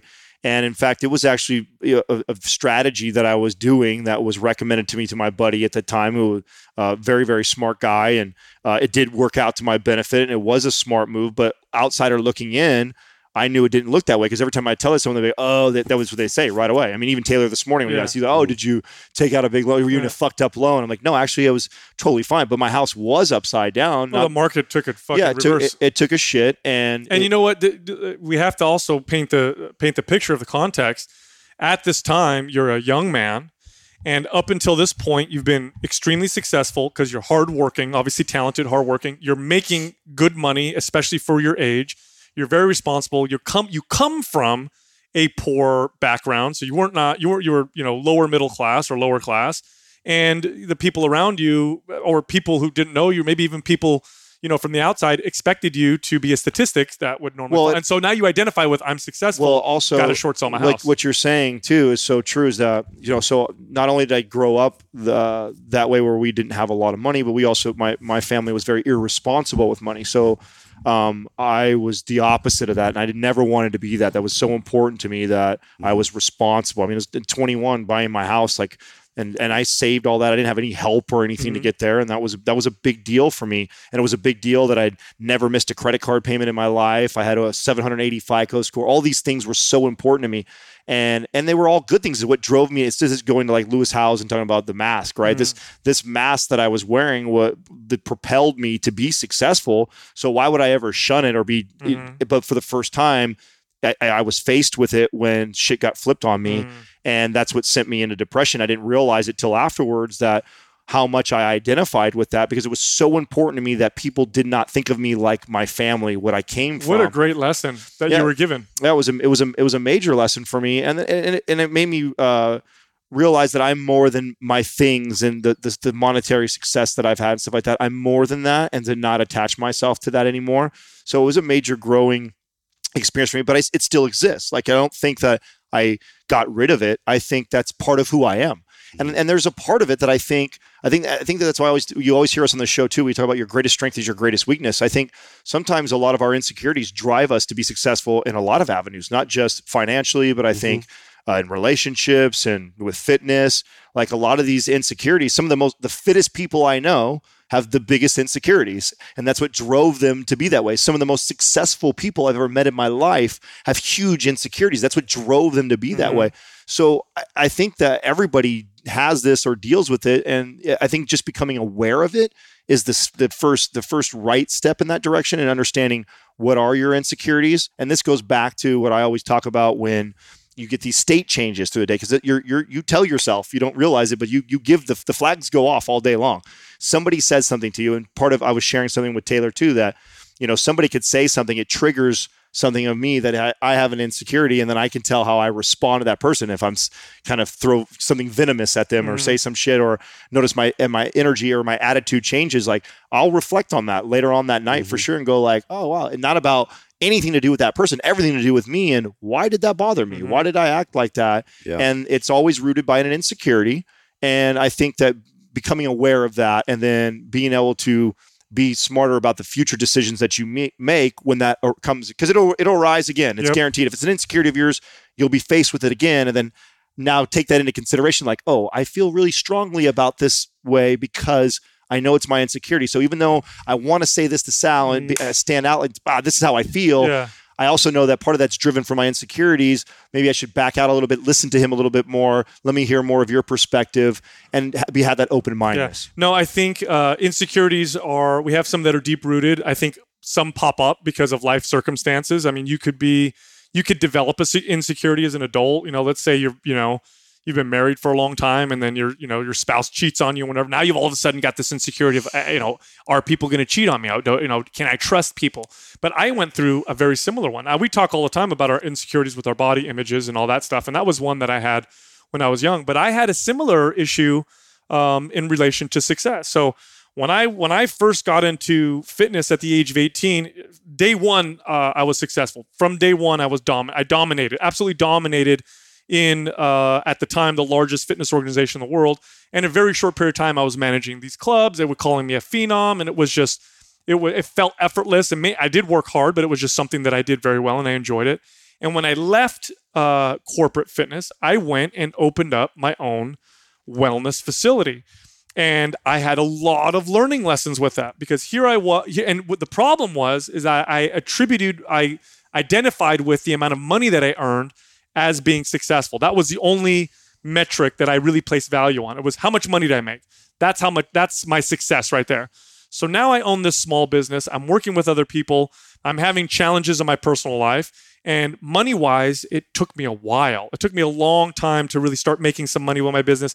And then I made some business decisions that didn't pan out. I had to make some other decisions. So for twelve years, I'm this small business owner, and I went from being this unstoppable machine, this hero, this fucking, you know, phenom in business, to all of a sudden now I'm having these fucking struggles, and I'm not becoming what I thought it would. Because I walked into it and I'm like, I'm untouchable. I'm going to blow up. And it didn't happen. It took twelve years for me to learn that. And if I look at that from a money perspective, for how much I earned, I could say, wow, what a failure. I'm a total failure. And what it did in me is, it, it and like you, I, I identified with being successful. So it was a very difficult thing for me to swallow, because I had to reevaluate what success meant. Now, if I when I started to understand that and say, okay, I didn't make shit tons of money. I didn't, you know, open up fifteen locations and become this this mogul. Does that mean I failed? And I looked at all the other ways I succeeded. Well, during that period of time, I completely transformed and grew who I was, how I worked with people, how I managed people, my understanding of fitness and health, to the point now where this is who I am now on, on, on this podcast. Um, it completely transformed me with how I developed relationships, how I valued other things in my life, how I started to develop, you know, what I consider balance in my life. And so when I look back on that, I look at it as a total success and a learning period. And that's what I got from revisiting it. Now, if I don't, here's the problem. If I never did that, and if I never self-reflected, or like you said, if you never self-reflected and looked at those things, and, and if you continue to identify from them, then insecurities are worth nothing. Right. Now those insecurities don't teach you a goddamn thing. Right. That's interesting. Like uh, I always tend to recognize my insecurities. Like I, I feel like I've I've overcome a lot of insecurities, and that was like my biggest mission is to like recognize them, overcome them, or just like, you know, drive like completely towards that insecurity and like see if I can overcome this weakness or this area of my life that I know is something that always kind of like it, it, it keeps popping up for me, and I, I, I don't like it. I don't like that. Um, it, I think that's a great that strategy. And so, you know, like, but I do see a lot of times it's still there, man. Like I, I'll, I'll have a conversation with somebody, even if it's a family member or something, and um, they'll mention something that I've done or something in the past or this and that, and it'll trigger me. And and I feel like it, it, it always revolves around something that I'm not very good at, right? Or or something that, um, you know, I, I've been overlooked mm. uh, in, in that certain like aspect. And so I, I just like, it, it's interesting because you could you could just feel the the change of energy in the way that I uh, communicate back. And then like, I've only just started to kind of recognize how that, that really tenses me up and how I project that onto mm. somebody else. So well, you guys, you guys both make really good points, because I think th- there's another problem here that, that we need to talk about. Adam touched on this a little bit. Uh, I don't even know if you realize this, but sometimes we can look at insecurities and think to ourselves, like, we need to eliminate them all and never have them and be afraid of them popping up. And I think that's wrong, because it's wrong. Insecurities can be drivers and can be teachers. Mm-hmm. And if you're afraid of being insecure, you've now created another insecurity, which is being insecure about being insecure. And so it's, you need to be able to look at it, embrace it, know why it hurts. Like I'll give you an, I'll give you an ex- a personal yeah. example. I, the most recent time that I can think about that I got seriously challenged with insecurity, like, I mean, really got challenged, was going through my divorce, one hundred percent. While I was married, one of the the gripes that my wife uh, had uh, against me was that I was not super involved as a parent. Now, I'm a very loving father. I'm, I'm very expressive with my kids, but I wasn't involved in the day-to-day like she was, and I wasn't nearly as present as she was. And she would hammer this to me, and this became one of her major gripes.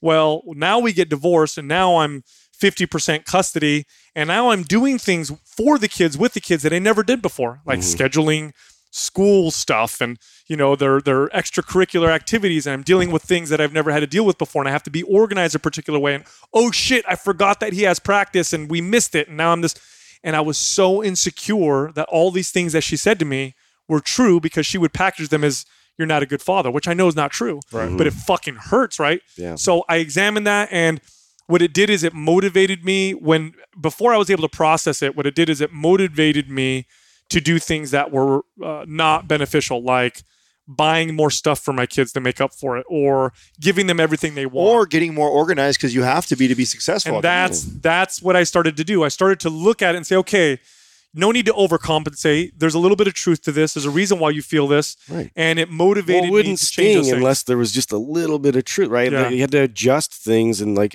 you recognizing that makes you even better overall anyway. So That's right. So that's right. Staying with the insecurity that I'm talking about, because I think I have tons of insecurities. And what uh, Taylor and I are talking about, I still see it surface. I see it surface even in my actions or my conversation. And so before it turns into something that could turn into depression or hurt me with a career move or something like that, it starts with that. And I think a lot of people ignore even their attitude and the things they talk about. And I give you an example. Uh, I, I had this habit, and I catch myself all the time. I think I've I, I've definitely gotten extremely better over the course of fifteen years of being aware of this and watching it happen and getting better and better and better, because it's a process.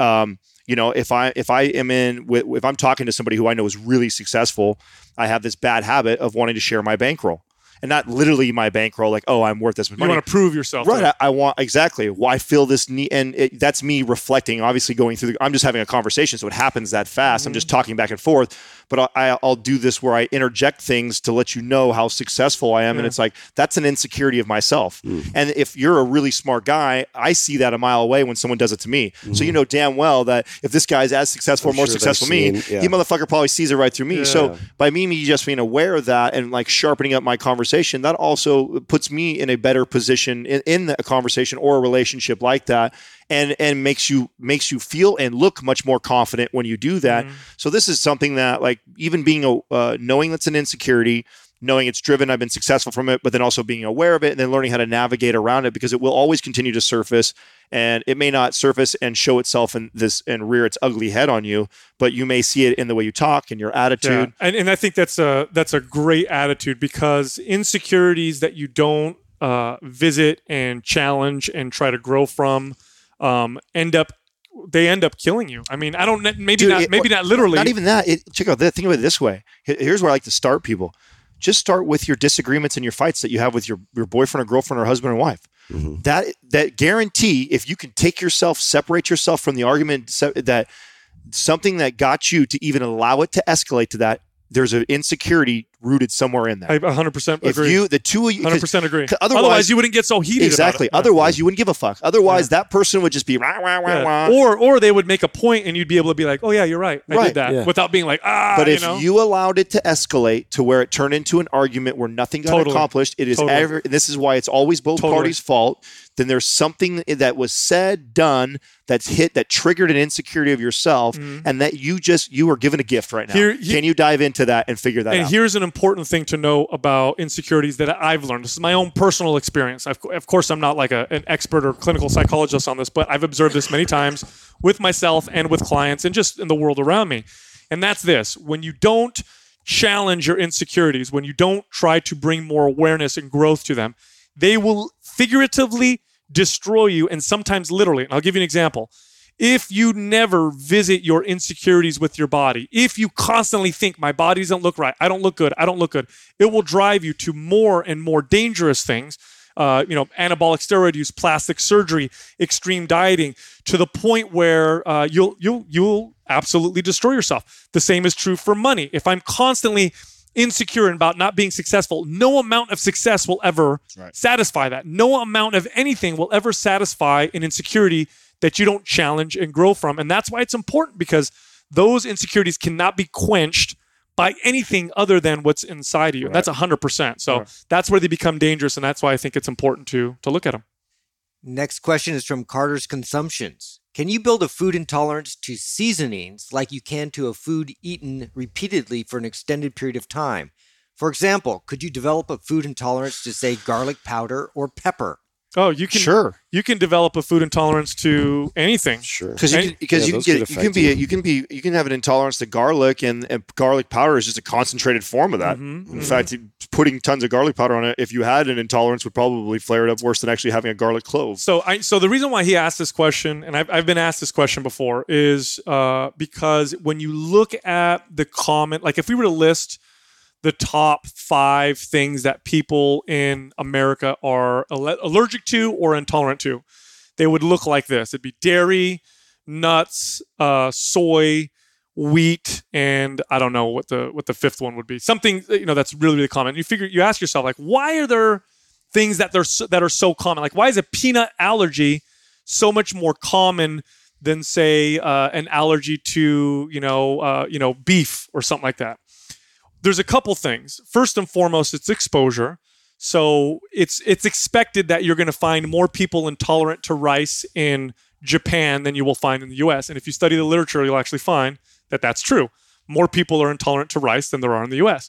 So part of it is exposure. If under the context of inflammation, if you have an inflamed gut, if you're consuming a lot of the same thing, that gives the opportunity for those particles, for those food particles to to, to move through the the digestive system in ways that they're not supposed to, or go through the, the the gut wall when they're not supposed to, which gives your body or your immune system more of an opportunity to develop antibodies. So now you've developed an, an uh, intolerance and an, an immunity to it, or an immune issue to it. That's number one. But number two, some foods just simply are more immunologic. Some few foods are just more more likely to create problems. And the reason for this, and what, uh, what people think the reason for this is, is that foods have in them, many foods have in them, natural substances that make them more difficult to digest as protective mechanisms. For example, when you consume uh, eggs, for example, egg whites, far more people are allergic or intolerant to egg whites than there are to egg yolks. They're all the egg, and yet people with gut issues typically can tolerate egg yolk, no problem, and egg whites many times will cause an issue. This is because when you examine the egg, you find that the egg white uh, serves many functions, but many of some one of them is to protect the yolk, and it contains natural antibodies. Now, cooking an egg destroys many of them, but many of them do stay present. So if you've got these natural antibodies, you consume them, you have this compromised, you know, context of inflammation, boom, egg whites become more of an issue. Certain foods have this as well. Legumes are one of them, and peanuts are a legume. Gluten is another one. Dairy is another one. So although some foods you're more likely to have intolerances to, that does not mean you can't develop an intolerance to something that is that you eat all the time just because you... Well, you know. And more often than not, that that is it, right? That I mean, it's the food. I mean, this is why I think food rotation is so, so, important, so yeah. important because it could be a healthy food that you become intolerant to. It doesn't matter if your gut is inflamed and that's what penetrates because you're... And you're more likely to p- penetrate the, the gut lining if that's what you're consuming all the time and you just happen to be inflamed and it's like, oh shit, yep. you know, avocado is one of my favorite things to eat all the time yeah. and I have it every single day Dude. and I, it's healthy for you, so it's cool, but wait, all of a sudden I'm inflamed and that's now what so I'm So I'll never to. forget. Um, so back when I had my studio, I had a young lady in there that was a gut health expert. This was one of the things that she uh, that she really focused on. And at the time, I wasn't super on board. I was still kind of, I was transitioning from the bro, like macros only count, proteins, fats, and carbs to kind of learning about these things. And this is before I had my major gut issues that kind of forced me to to look at these things. I had a client who came to the gym all the time, worked out all the time, and they had eczema. And eczema is uh, an autoimmune issue. It's your own immune system causing problems with your skin. And, you know, we had this great environment in my facility. It was small, where everybody talked to everybody, which was cool. I loved it. Like, my clients came in, but other trainers talked to my client. Other clients talked to other clients. And it was awesome. And we'd have these big discussions. And so I had this discussion with my client about um, his eczema. And we're going back and forth and we're trying to figure out what's going on. And he's saying, you know, do you think it's food? And at the time, I didn't think food caused that. So I know, I said, it's probably your genetics. And we're going back and forth. And so this other trainer who was in there, and she says, no, it's, it, it might be something that you're eating. You may have a food intolerance. And I, you know, I tried not to roll my eyes because I wanted to honor everybody. And so we had this big discussion. We're going back and forth. And she said, hey, you should try eliminating uh, dairy, gluten, and I think something else. It might have been uh, nuts or whatever, and see if that helps. And so because this particular individual was kind of exhausted all their other resources, and they said, sure, let me try it out. And they eliminated gluten, dairy, and legumes, and nothing happened. Eczema stayed. So here I am. I'm thinking like, okay, so I, you know, I was right. I proved it. It's genetics. It's not food. And we went about our day. Well, this conversation continued in the gym on and off every time this client come in. And so finally, my trainer, who's the gut health expert, convinced this person to do an elimination diet and say, look, it could be anything. And I'm thinking in my head, like, of course you're going to say that because you got proven wrong. She said, you could be anything, eliminate, you know, foods, go super basic, and then we'll see what happens. And the cool thing is this particular individual, this train, this client that I was training was, uh, he, they were like a dream client. Like, they would try anything. No, they sound they desperate. Would, they seem desperate for, for results, right? And they would yeah. adhere to it. Like right. when you do an elimination diet, you got to be super vigilant, which is one of the reasons why most people don't do it. So he did this, and he did this elimination diet. And over the course of six months, he identified, and he tested this several times. Like, he went off, went back on, went off, went back on. And he fucking identified that it was bananas. Bananas gave him eczema, and he couldn't eat bananas. Bananas? He couldn't eat bananas, which blew my mind. And, it, and the reason why it was a problem for him was because he ate bananas every day, twice yeah. a day. He ate them for like a decade. It was like one of his favorite foods. And so oh, he developed an intolerance to bananas, eliminated bananas, no more eczema. And that was like my first like peek into, you know, what could be potentially happening with these things. And now we know, uh, you know, Rob Wolf talks a little bit about this in his book, Wired to Eat, where, you know, they'll do these continual glucose monitors on people and measure their insulin response. And they'll get some fucking weird shit, man, where yeah, it'll go all over the some place. Dude will eat a cookie and won't get as big of his in, an insulin response as they will when they eat macadamia nuts or yeah. something that has no sugar. Yeah. And it blows everybody's mind. And that's because they probably have an intolerance to those macadamia nuts. So it's this is an important subject because what you need to understand, and the reason why people in fitness and people in nutrition and health sound like they're all over the place, why you hear so many people say this diet's better, that diet's better, this diet better. And then you have a lot of people say, uh, you know, just listen to your body. Everybody's different, which used to piss me off. I'd be like, what do you mean everybody's different? You know, the truth is your immune system, your body is very unique to you, your experiences, your genetics and epigenetics, where you could have an intolerance to anything. Don't rule anything out. So if you're having these weird gut issues or weird skin issues or weird issues, and you're looking at your diet and you're saying to yourself, I eat healthy though. Like all I ever eat is really healthy food. It can be anything that's causing these issues, including seasoning, like this guy's asking right. this question. People just get angry because it's such a simple concept, but it's not easy to apply. You know, if you're going to go through something like that, it's a really regimented, you know, like focused uh, diet. How bad you, you want to fix protocol, it? But but listen, it's so simple to where you're, it's going to reveal everything for you. So I, I highly suggest that. Dude, how that. Think about the paradigm shift I had to go through. Here I was, Mister Fitness Expert. At this point, I had been in fitness for, I don't know, uh, fourteen years or something. Top of my game, right? I know more than anybody I talk to, or at least I think I do. That's what's in my mind, right? Like, I'm fuck, I know everything, right?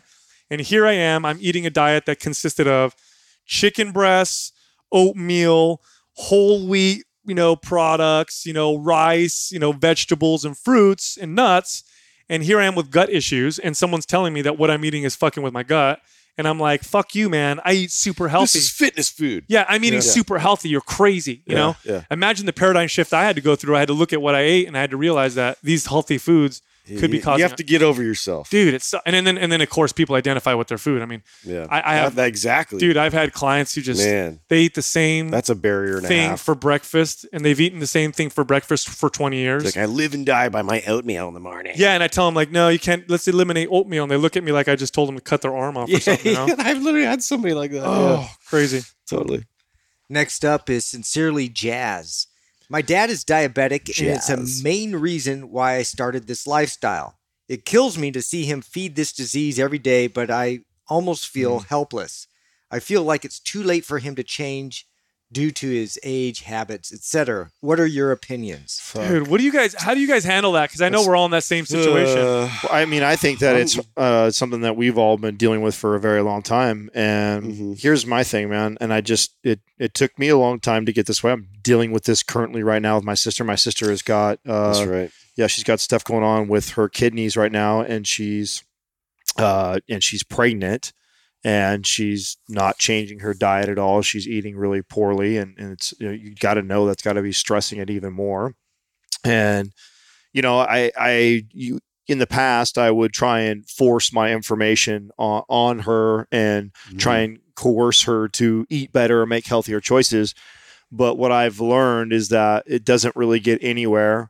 Um, the, the most traction I've ever got any time with any family is, uh, is representing it within my own life uh, and exemplifying it to, on another level that they've never seen before. Like, I remember when I competed, that was really when I kind of won over all of Katrina's family, because up until that point, we had already been together for a few years, and, you know, the, everyone just knew Adam's a trainer, but nobody asked my opinion on anything, and I don't give it. You know what I'm saying? I've been doing this for a long time. I know it doesn't work this way.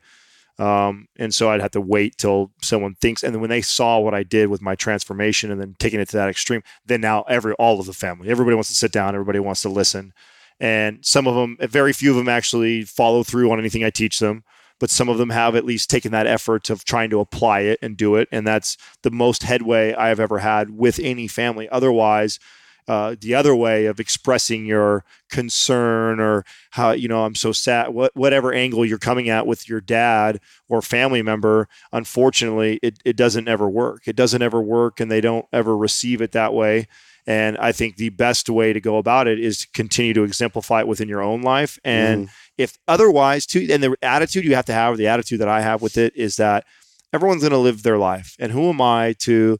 Because if he only wants to live to forty and go out with a bang and eat cheeseburgers every single day from McDonald's, like, who am I to say that he can't do that? You know, and if I, and most people that are doing these things are aware of it. They're not, they're, when you, especially when you have someone like that who's who's looking at something like diabetes, you're being told, your doctor is telling you what's going on. Uh, so, and I'm, and even though doctors are not the best example, uh, I'm sure they told him to clean mm-hmm. his diet up. And if you have some of those answers and you want to provide it for him, but he's not wanting to seek that knowledge, you're never going to get anywhere we're, with we're, it. We're constantly uh, bargaining with ourselves. We're, con- we're the bargain is my present self with my future self. It is. It's a bargain. So if I say to myself, I'm going to abstain from this activity that I know I'm going to enjoy right now in order to save currency for my future self, then I'm going to make that bargain. So if I say to myself, I want to eat that cheeseburger, it's going to feel really good right now. Um, and I, it's worth the trade to my future self to enjoy this right now, then that's the decision I make.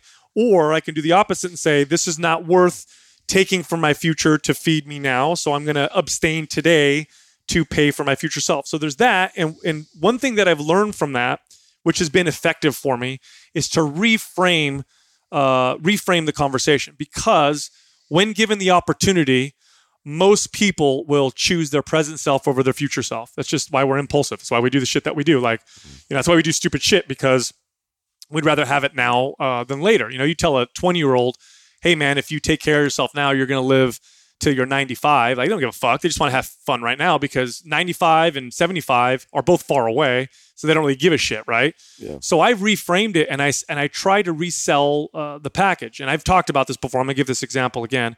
I uh, when I was married, uh, at the time, my wife worked for a tech company, and I went to her Christmas party. Now, at this time, I'd always been in fitness, and, and people in fitness are obviously very aware of their health, but I I tend to forget that most people are just not aware. It's not a thing that they think about. So I go to this dinner. We're at this you know, dinner. I'm surrounded by all these people who work in tech, and they're bringing out the food, and they have this, you know, first they have this, you know, basket of bread, and they're passing the bread around, and I pass it and I don't have any. Then there's desserts at the end, and I'm not having any. And I know, uh, you know, I, I sense that people are looking at me, because I'm a trainer, and I'm sure you guys have experienced this. People want to look at what you're eating and want to kind of judge what you're doing, because you're, you know, you're a trainer. Maybe they feel like you feel like you're, they think that you're holier than thou because you're whatever. So I get that feeling, but I'm like, whatever, I'm not going to, I don't want any bread. I don't want this and that. And there was this very overweight lady that was sitting uh, across from me, big lady. And we were talking the whole time, and she was very gregarious and charismatic. And but I could tell she was there was she was being challenged by some of the decisions I was making with my food when I wasn't having the you know the dessert. And she says, you know, Sal, because by this point now we'd become friends. And she says, you know, Sal, I had a friend that was just like you. And I'm like, oh, really? And she goes, yeah, my friend was into running. She was into working out. Which, she, by the way, this statement coming is her a reflection of her insecurities totally, that she's dealing with, totally. What she's going to say. I don't even totally. know what the rest of the sentence, yeah, but totally. You know what it is. So she looks at me, and this is in front of the whole table, right. And she's, she thinks she's making this fucking amazing point. And she's like, you know, I had this friend that was just like you. So I'm like, oh, like how? And she goes, oh, she was a fitness fanatic. She exercised all the time. She ran. She lifted weights. She ate right. She looked phenomenal. Um, I mean, she was lean. She was vibrant. And then at forty-five, uh, she got ovarian cancer and she died. And after that happened, I, I said to myself, I will always just enjoy my life right now and never worry about anything, because, you know, who knows what's going to happen and this and that. And so my response, I looked at her after she said that, and I said, I didn't know what you said. And I said, well, that's, I said, that's terrible. I'm, I'm sorry you had to experience that. I said, well, there's a couple things here. First off, we don't know what would have happened had she eaten terribly and not taking care of herself. Perhaps she would have died earlier. Perhaps she wouldn't have lasted long. I said, but we don't know that. I mean, the bottom line is we don't know the future. I could literally leave this this this restaurant, walk outside, get in an accident, and die from a car accident. It's all about the quality. And I said, I don't eat healthier and better to live longer and to, to increase increase my longevity. I say that sometimes, and I think about that because it sounds great. But the reality is I do it because I live better now. And I said, and the truth of the matter is, if you do it right, if you're not obsessed and you go crazy about it, if you do it right and you take care of yourself today, you will enjoy today much more. I said, for example, let me ask you this question. Let's say you were in optimal health. And this was when I kind of poked at her a little bit, but I wasn't trying to, but I know she felt it. I said, let's say you were in optimal health and you did it in a way that you enjoyed. So you weren't super extreme about it, but you were in optimal health. Now think of all your life experiences, your daily experiences, waking up in the morning, going to work, talking to your friends, watching movies, enjoying stuff. Do you feel like your quality of life would be better or be worse as a result from it? And she was silent. And the whole fucking table looked at me and was like, and I got a couple applauses, which I didn't, I wasn't trying to like clown on this lady, but that's exactly what happened. So what I do now when I talk to people is I try to sell it differently. And I tell them, look, I don't fucking know how long you're going to live. And I'm not talking about, you know, but right now, if you're fit and healthy, I promise you'll well, experience sex will be better. You'll outside will be yeah, better. Yeah, but I'm going to go deep. I'm going to go deeper than that mm. on this, because this is, let's be real, dude. The number one abuse substance in the world food, is food. Food. So it's like a drug for many, many people. And somebody who is getting that's diabetic from this, right? If you weren't born with it. So if you're, if you, if you, if you get diabetes later on in your life from food consumption, that is a result of the, this addiction to food that you have, and not fixing that is still continuing to feed that addiction. People want and to so remain the, numb and unaware. So the problem is not with the food. Mm. The problem is not with his choices. It's why is he making those choices? Totally. Why, why, why do you want to be disconnected or non-present to the point, or, or to ignore, like you're saying, Justin? Why is that? And that is where, if you're going to fix somebody like your dad, or I'm going to fix somebody like my sister, and I know that. I know that my sister is battling other things right now, and the way she's the, the way she's taking care of her health is just an expression of that. Sure, it's resulted from the bad choices of food, but it's not the food's fault. It's what she's what she's covering up with that. And that's with almost everybody with these situations. It's anything, so, any any drug or and whatever. And I can't provide that. I can't right. give that to this person. Now, as a family member, you can love them. You can try and be there for that. And like I said, the best way that I have gotten through to these type of people is to exemplify it in my life, so they want that, because they the see. Old, yeah, the old expression, you can lead a horse to water, but you can't make him drink. Like I, I've been literally dealing with this with my dad for a long time. And just recently had a breakthrough. So it's really what happened. It's not impossible. It's, you know, people can change their mentality and their their mindset towards it. I think the the only problem is when when it gets to a point where like something health wise becomes like a real problem, you know, and they have a scare. And uh, this is somewhat of of why, you know, the shift and the change in mentality. Like I knew there's an opportunity there for me to kind of come in and help educate and kind of steer a little bit more. Um, but yeah, I mean, he was like getting up and down from his chair and getting really lightheaded and like having heart problems and all these types of things. And, and it's just, there's just so many different things. Like he's a bigger guy, six, seven, you know, he's like carrying all this ex- excess weight. Think about what got to him though. Was yeah. it, was it you, or was it because he had a scare and that woke him up? Just like you hear all the time with people with drinking and driving, who all of a sudden have this crazy accident, they live, and all of a sudden they don't drink anymore mm-hmm. afterwards. Again, it's the addiction to the, the food. And so, and some people, and some people don't wake up from that. Yeah. Some people go through what he goes through, and then, and, and then totally, and yes, still they stay. Don't respond at all. Well, and, and I think too, like, like if you're like really concerned, you just kind of look for those escalating kind of like issues, and and and you try to just kind of be there. And and I, I was always there, kind of like giving little seeds here and there, and just like not. I wasn't trying to like, you know. I knew he was stubborn. I know he's stubborn. I'm not trying to like educate him. You know, I'm his uh-huh. son. But at the same time, like he. W- I could tell he was becoming more receptive. And so what I, I was just starting like, hey, check out this documentary, you know, like somebody else is saying it on here. That's really like easily digestible. I know it's like within something you would do. You could watch it. And after you watches it, like it was the science of fasting. Oh, you watch yeah. that. You just, you got like super inspired by it. And I didn't see that coming at all. Dude, it's... Uh, well, that's a good point, because you chose a really good moment to do that. Yeah. Like, if, yeah. you know, he's already being motivated because of the scare, and then to help to provide some information mm-hmm. or knowledge to him in that arena, I think is a, is so, a smart strategy. So, I mean, uh, he, we're all experiencing this right now, because we're all in our, you know, mid to late thirties. So, I'm being personally now faced with my parent, the real, the reality of the mortality of two of the most important people in my life, which are my parents. Now, they're not super old, but my dad just turned sixty. And this is when you look at health problems. Right around the age of sixty is when you start to see them start to creep up pretty quickly. And as every age, it goes up faster and faster. Yeah. And so it's just something that I have to, it's something I have to deal with and grapple with. And I think what you're saying, Adam, is absolutely correct. Like, first you have to accept it. Like, accept that they make their own decisions, because what'll end up happening is if you refuse to accept it, if you refuse to accept it, you will ruin the relationship you have with that individual. Right. Or you're fucking torment yourself. And let's be honest, yeah. if you don't take a, take care of your health, which includes your mental and emotional health, um, then you're not going to be there for them if they need it. Um, and you're going to end up hurting yourself. So that's number one. Um, so you can't force people to do anything. All you can do is be a good example and be there if they have at, if they ask questions. But there is there are a couple strategies that I've identified that tend to be more successful. One of them is the one that I mentioned, where you reframe it. Instead of living longer or whatever, it's, hey, man, it's a lot better right now. That's one of them. And the other thing is, anytime you're trying to change, and I learned this, by the way, managing salespeople. Okay, I, trust me, this is all connected.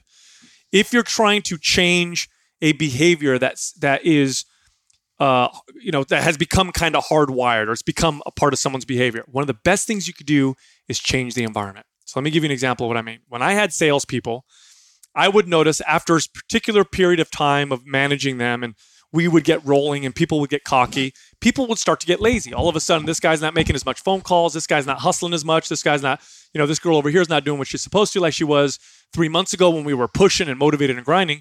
So what I would do is I'd come in in the morning real early and I'd switch everybody's desk around, or I'd take their chairs away, or I'd do something stupid where all of a sudden their environment is just a little bit different. Now they're standing, or now they're sitting somewhere different, or now I have them, sometimes I take their desk and put them outside. Now we're going to sit outside and, you know, we're going to talk to people or whatever.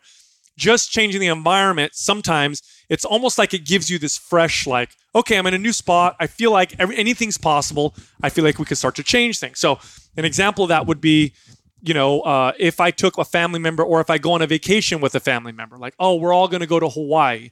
And when we're there, I can talk to them and be like, hey, listen, while we're there, would you mind if I, you know, took took took charge of all the food? Would you mind if I kind of managed that and controlled that? And I'll make sure it's tasty, but I'm also going to make sure it's healthy. Mm-hmm. And every once in a while, they'll be like, yeah, I'll agree to that. But because they're in Hawaii, it's a different, or whatever, it's a different environment. Everything seems possible. So now I kind of convince them to follow this thing. And now I've had five or seven days. And now I start to ask questions like, how did you sleep last night? Oh man, I'm sleeping really good. How's your digestion? Oh, I can't believe I, and I've done this with my dad before, or I'll change the environment a little bit. And all of a sudden my dad's like, you know, my back's not hurting me anymore. Man, I'm starting to feel ener- energetic. And I'll point out, like, it's because of the food. It's because of this.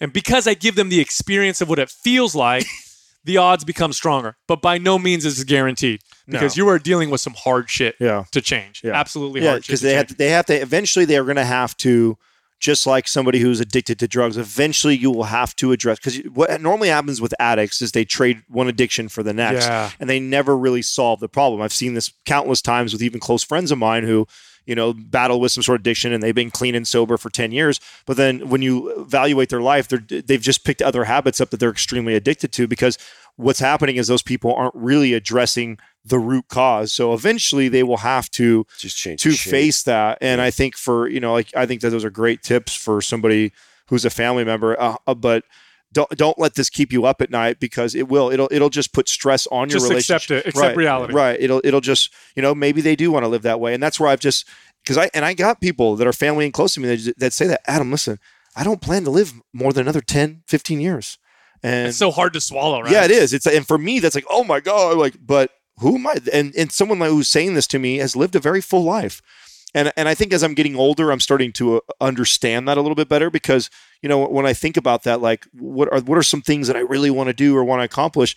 You know, I've checked off a lot of those things, mm-hmm. man. I'm, I'm a pretty happy person overall. And some people may feel like they've already... And, and dude, let's be honest. The reality is, the more you force people, the more they tend to dig their heels in and right. not want to fucking do something. Right. Yeah, and sometimes yeah. when you step off of you it, can't you can't force it. I, you know how many times I've like backed off, and then, you know, a few right. months later, all of a sudden they're like, hey, Sal, would you mind? No, you just me? remain available and, you know, understanding, but yeah, you let them come to their mm-hmm. own conclusions. Excellent. Hey, check it out. Uh, if you're listening to this on anything other than the Mind Pump app, uh, you're missing out. We actually have an app now, and it's free. All you got to do is go to the App Store, download the Mind Pump Media app, and it lets you listen to the podcast. You can, at some point, you'll be able to comment. Um, it's got better features. It's uh, there's got a search function on there, so now you can search for topics.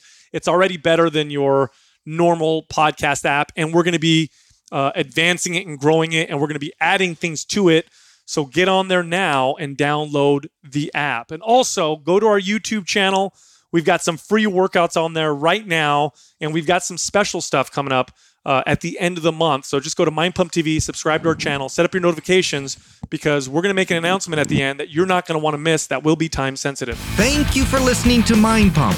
If your goal is to build and shape your body, dramatically improve your health and energy, and maximize your overall performance, check out our discounted R G B Super Bundle at mind pump media dot com.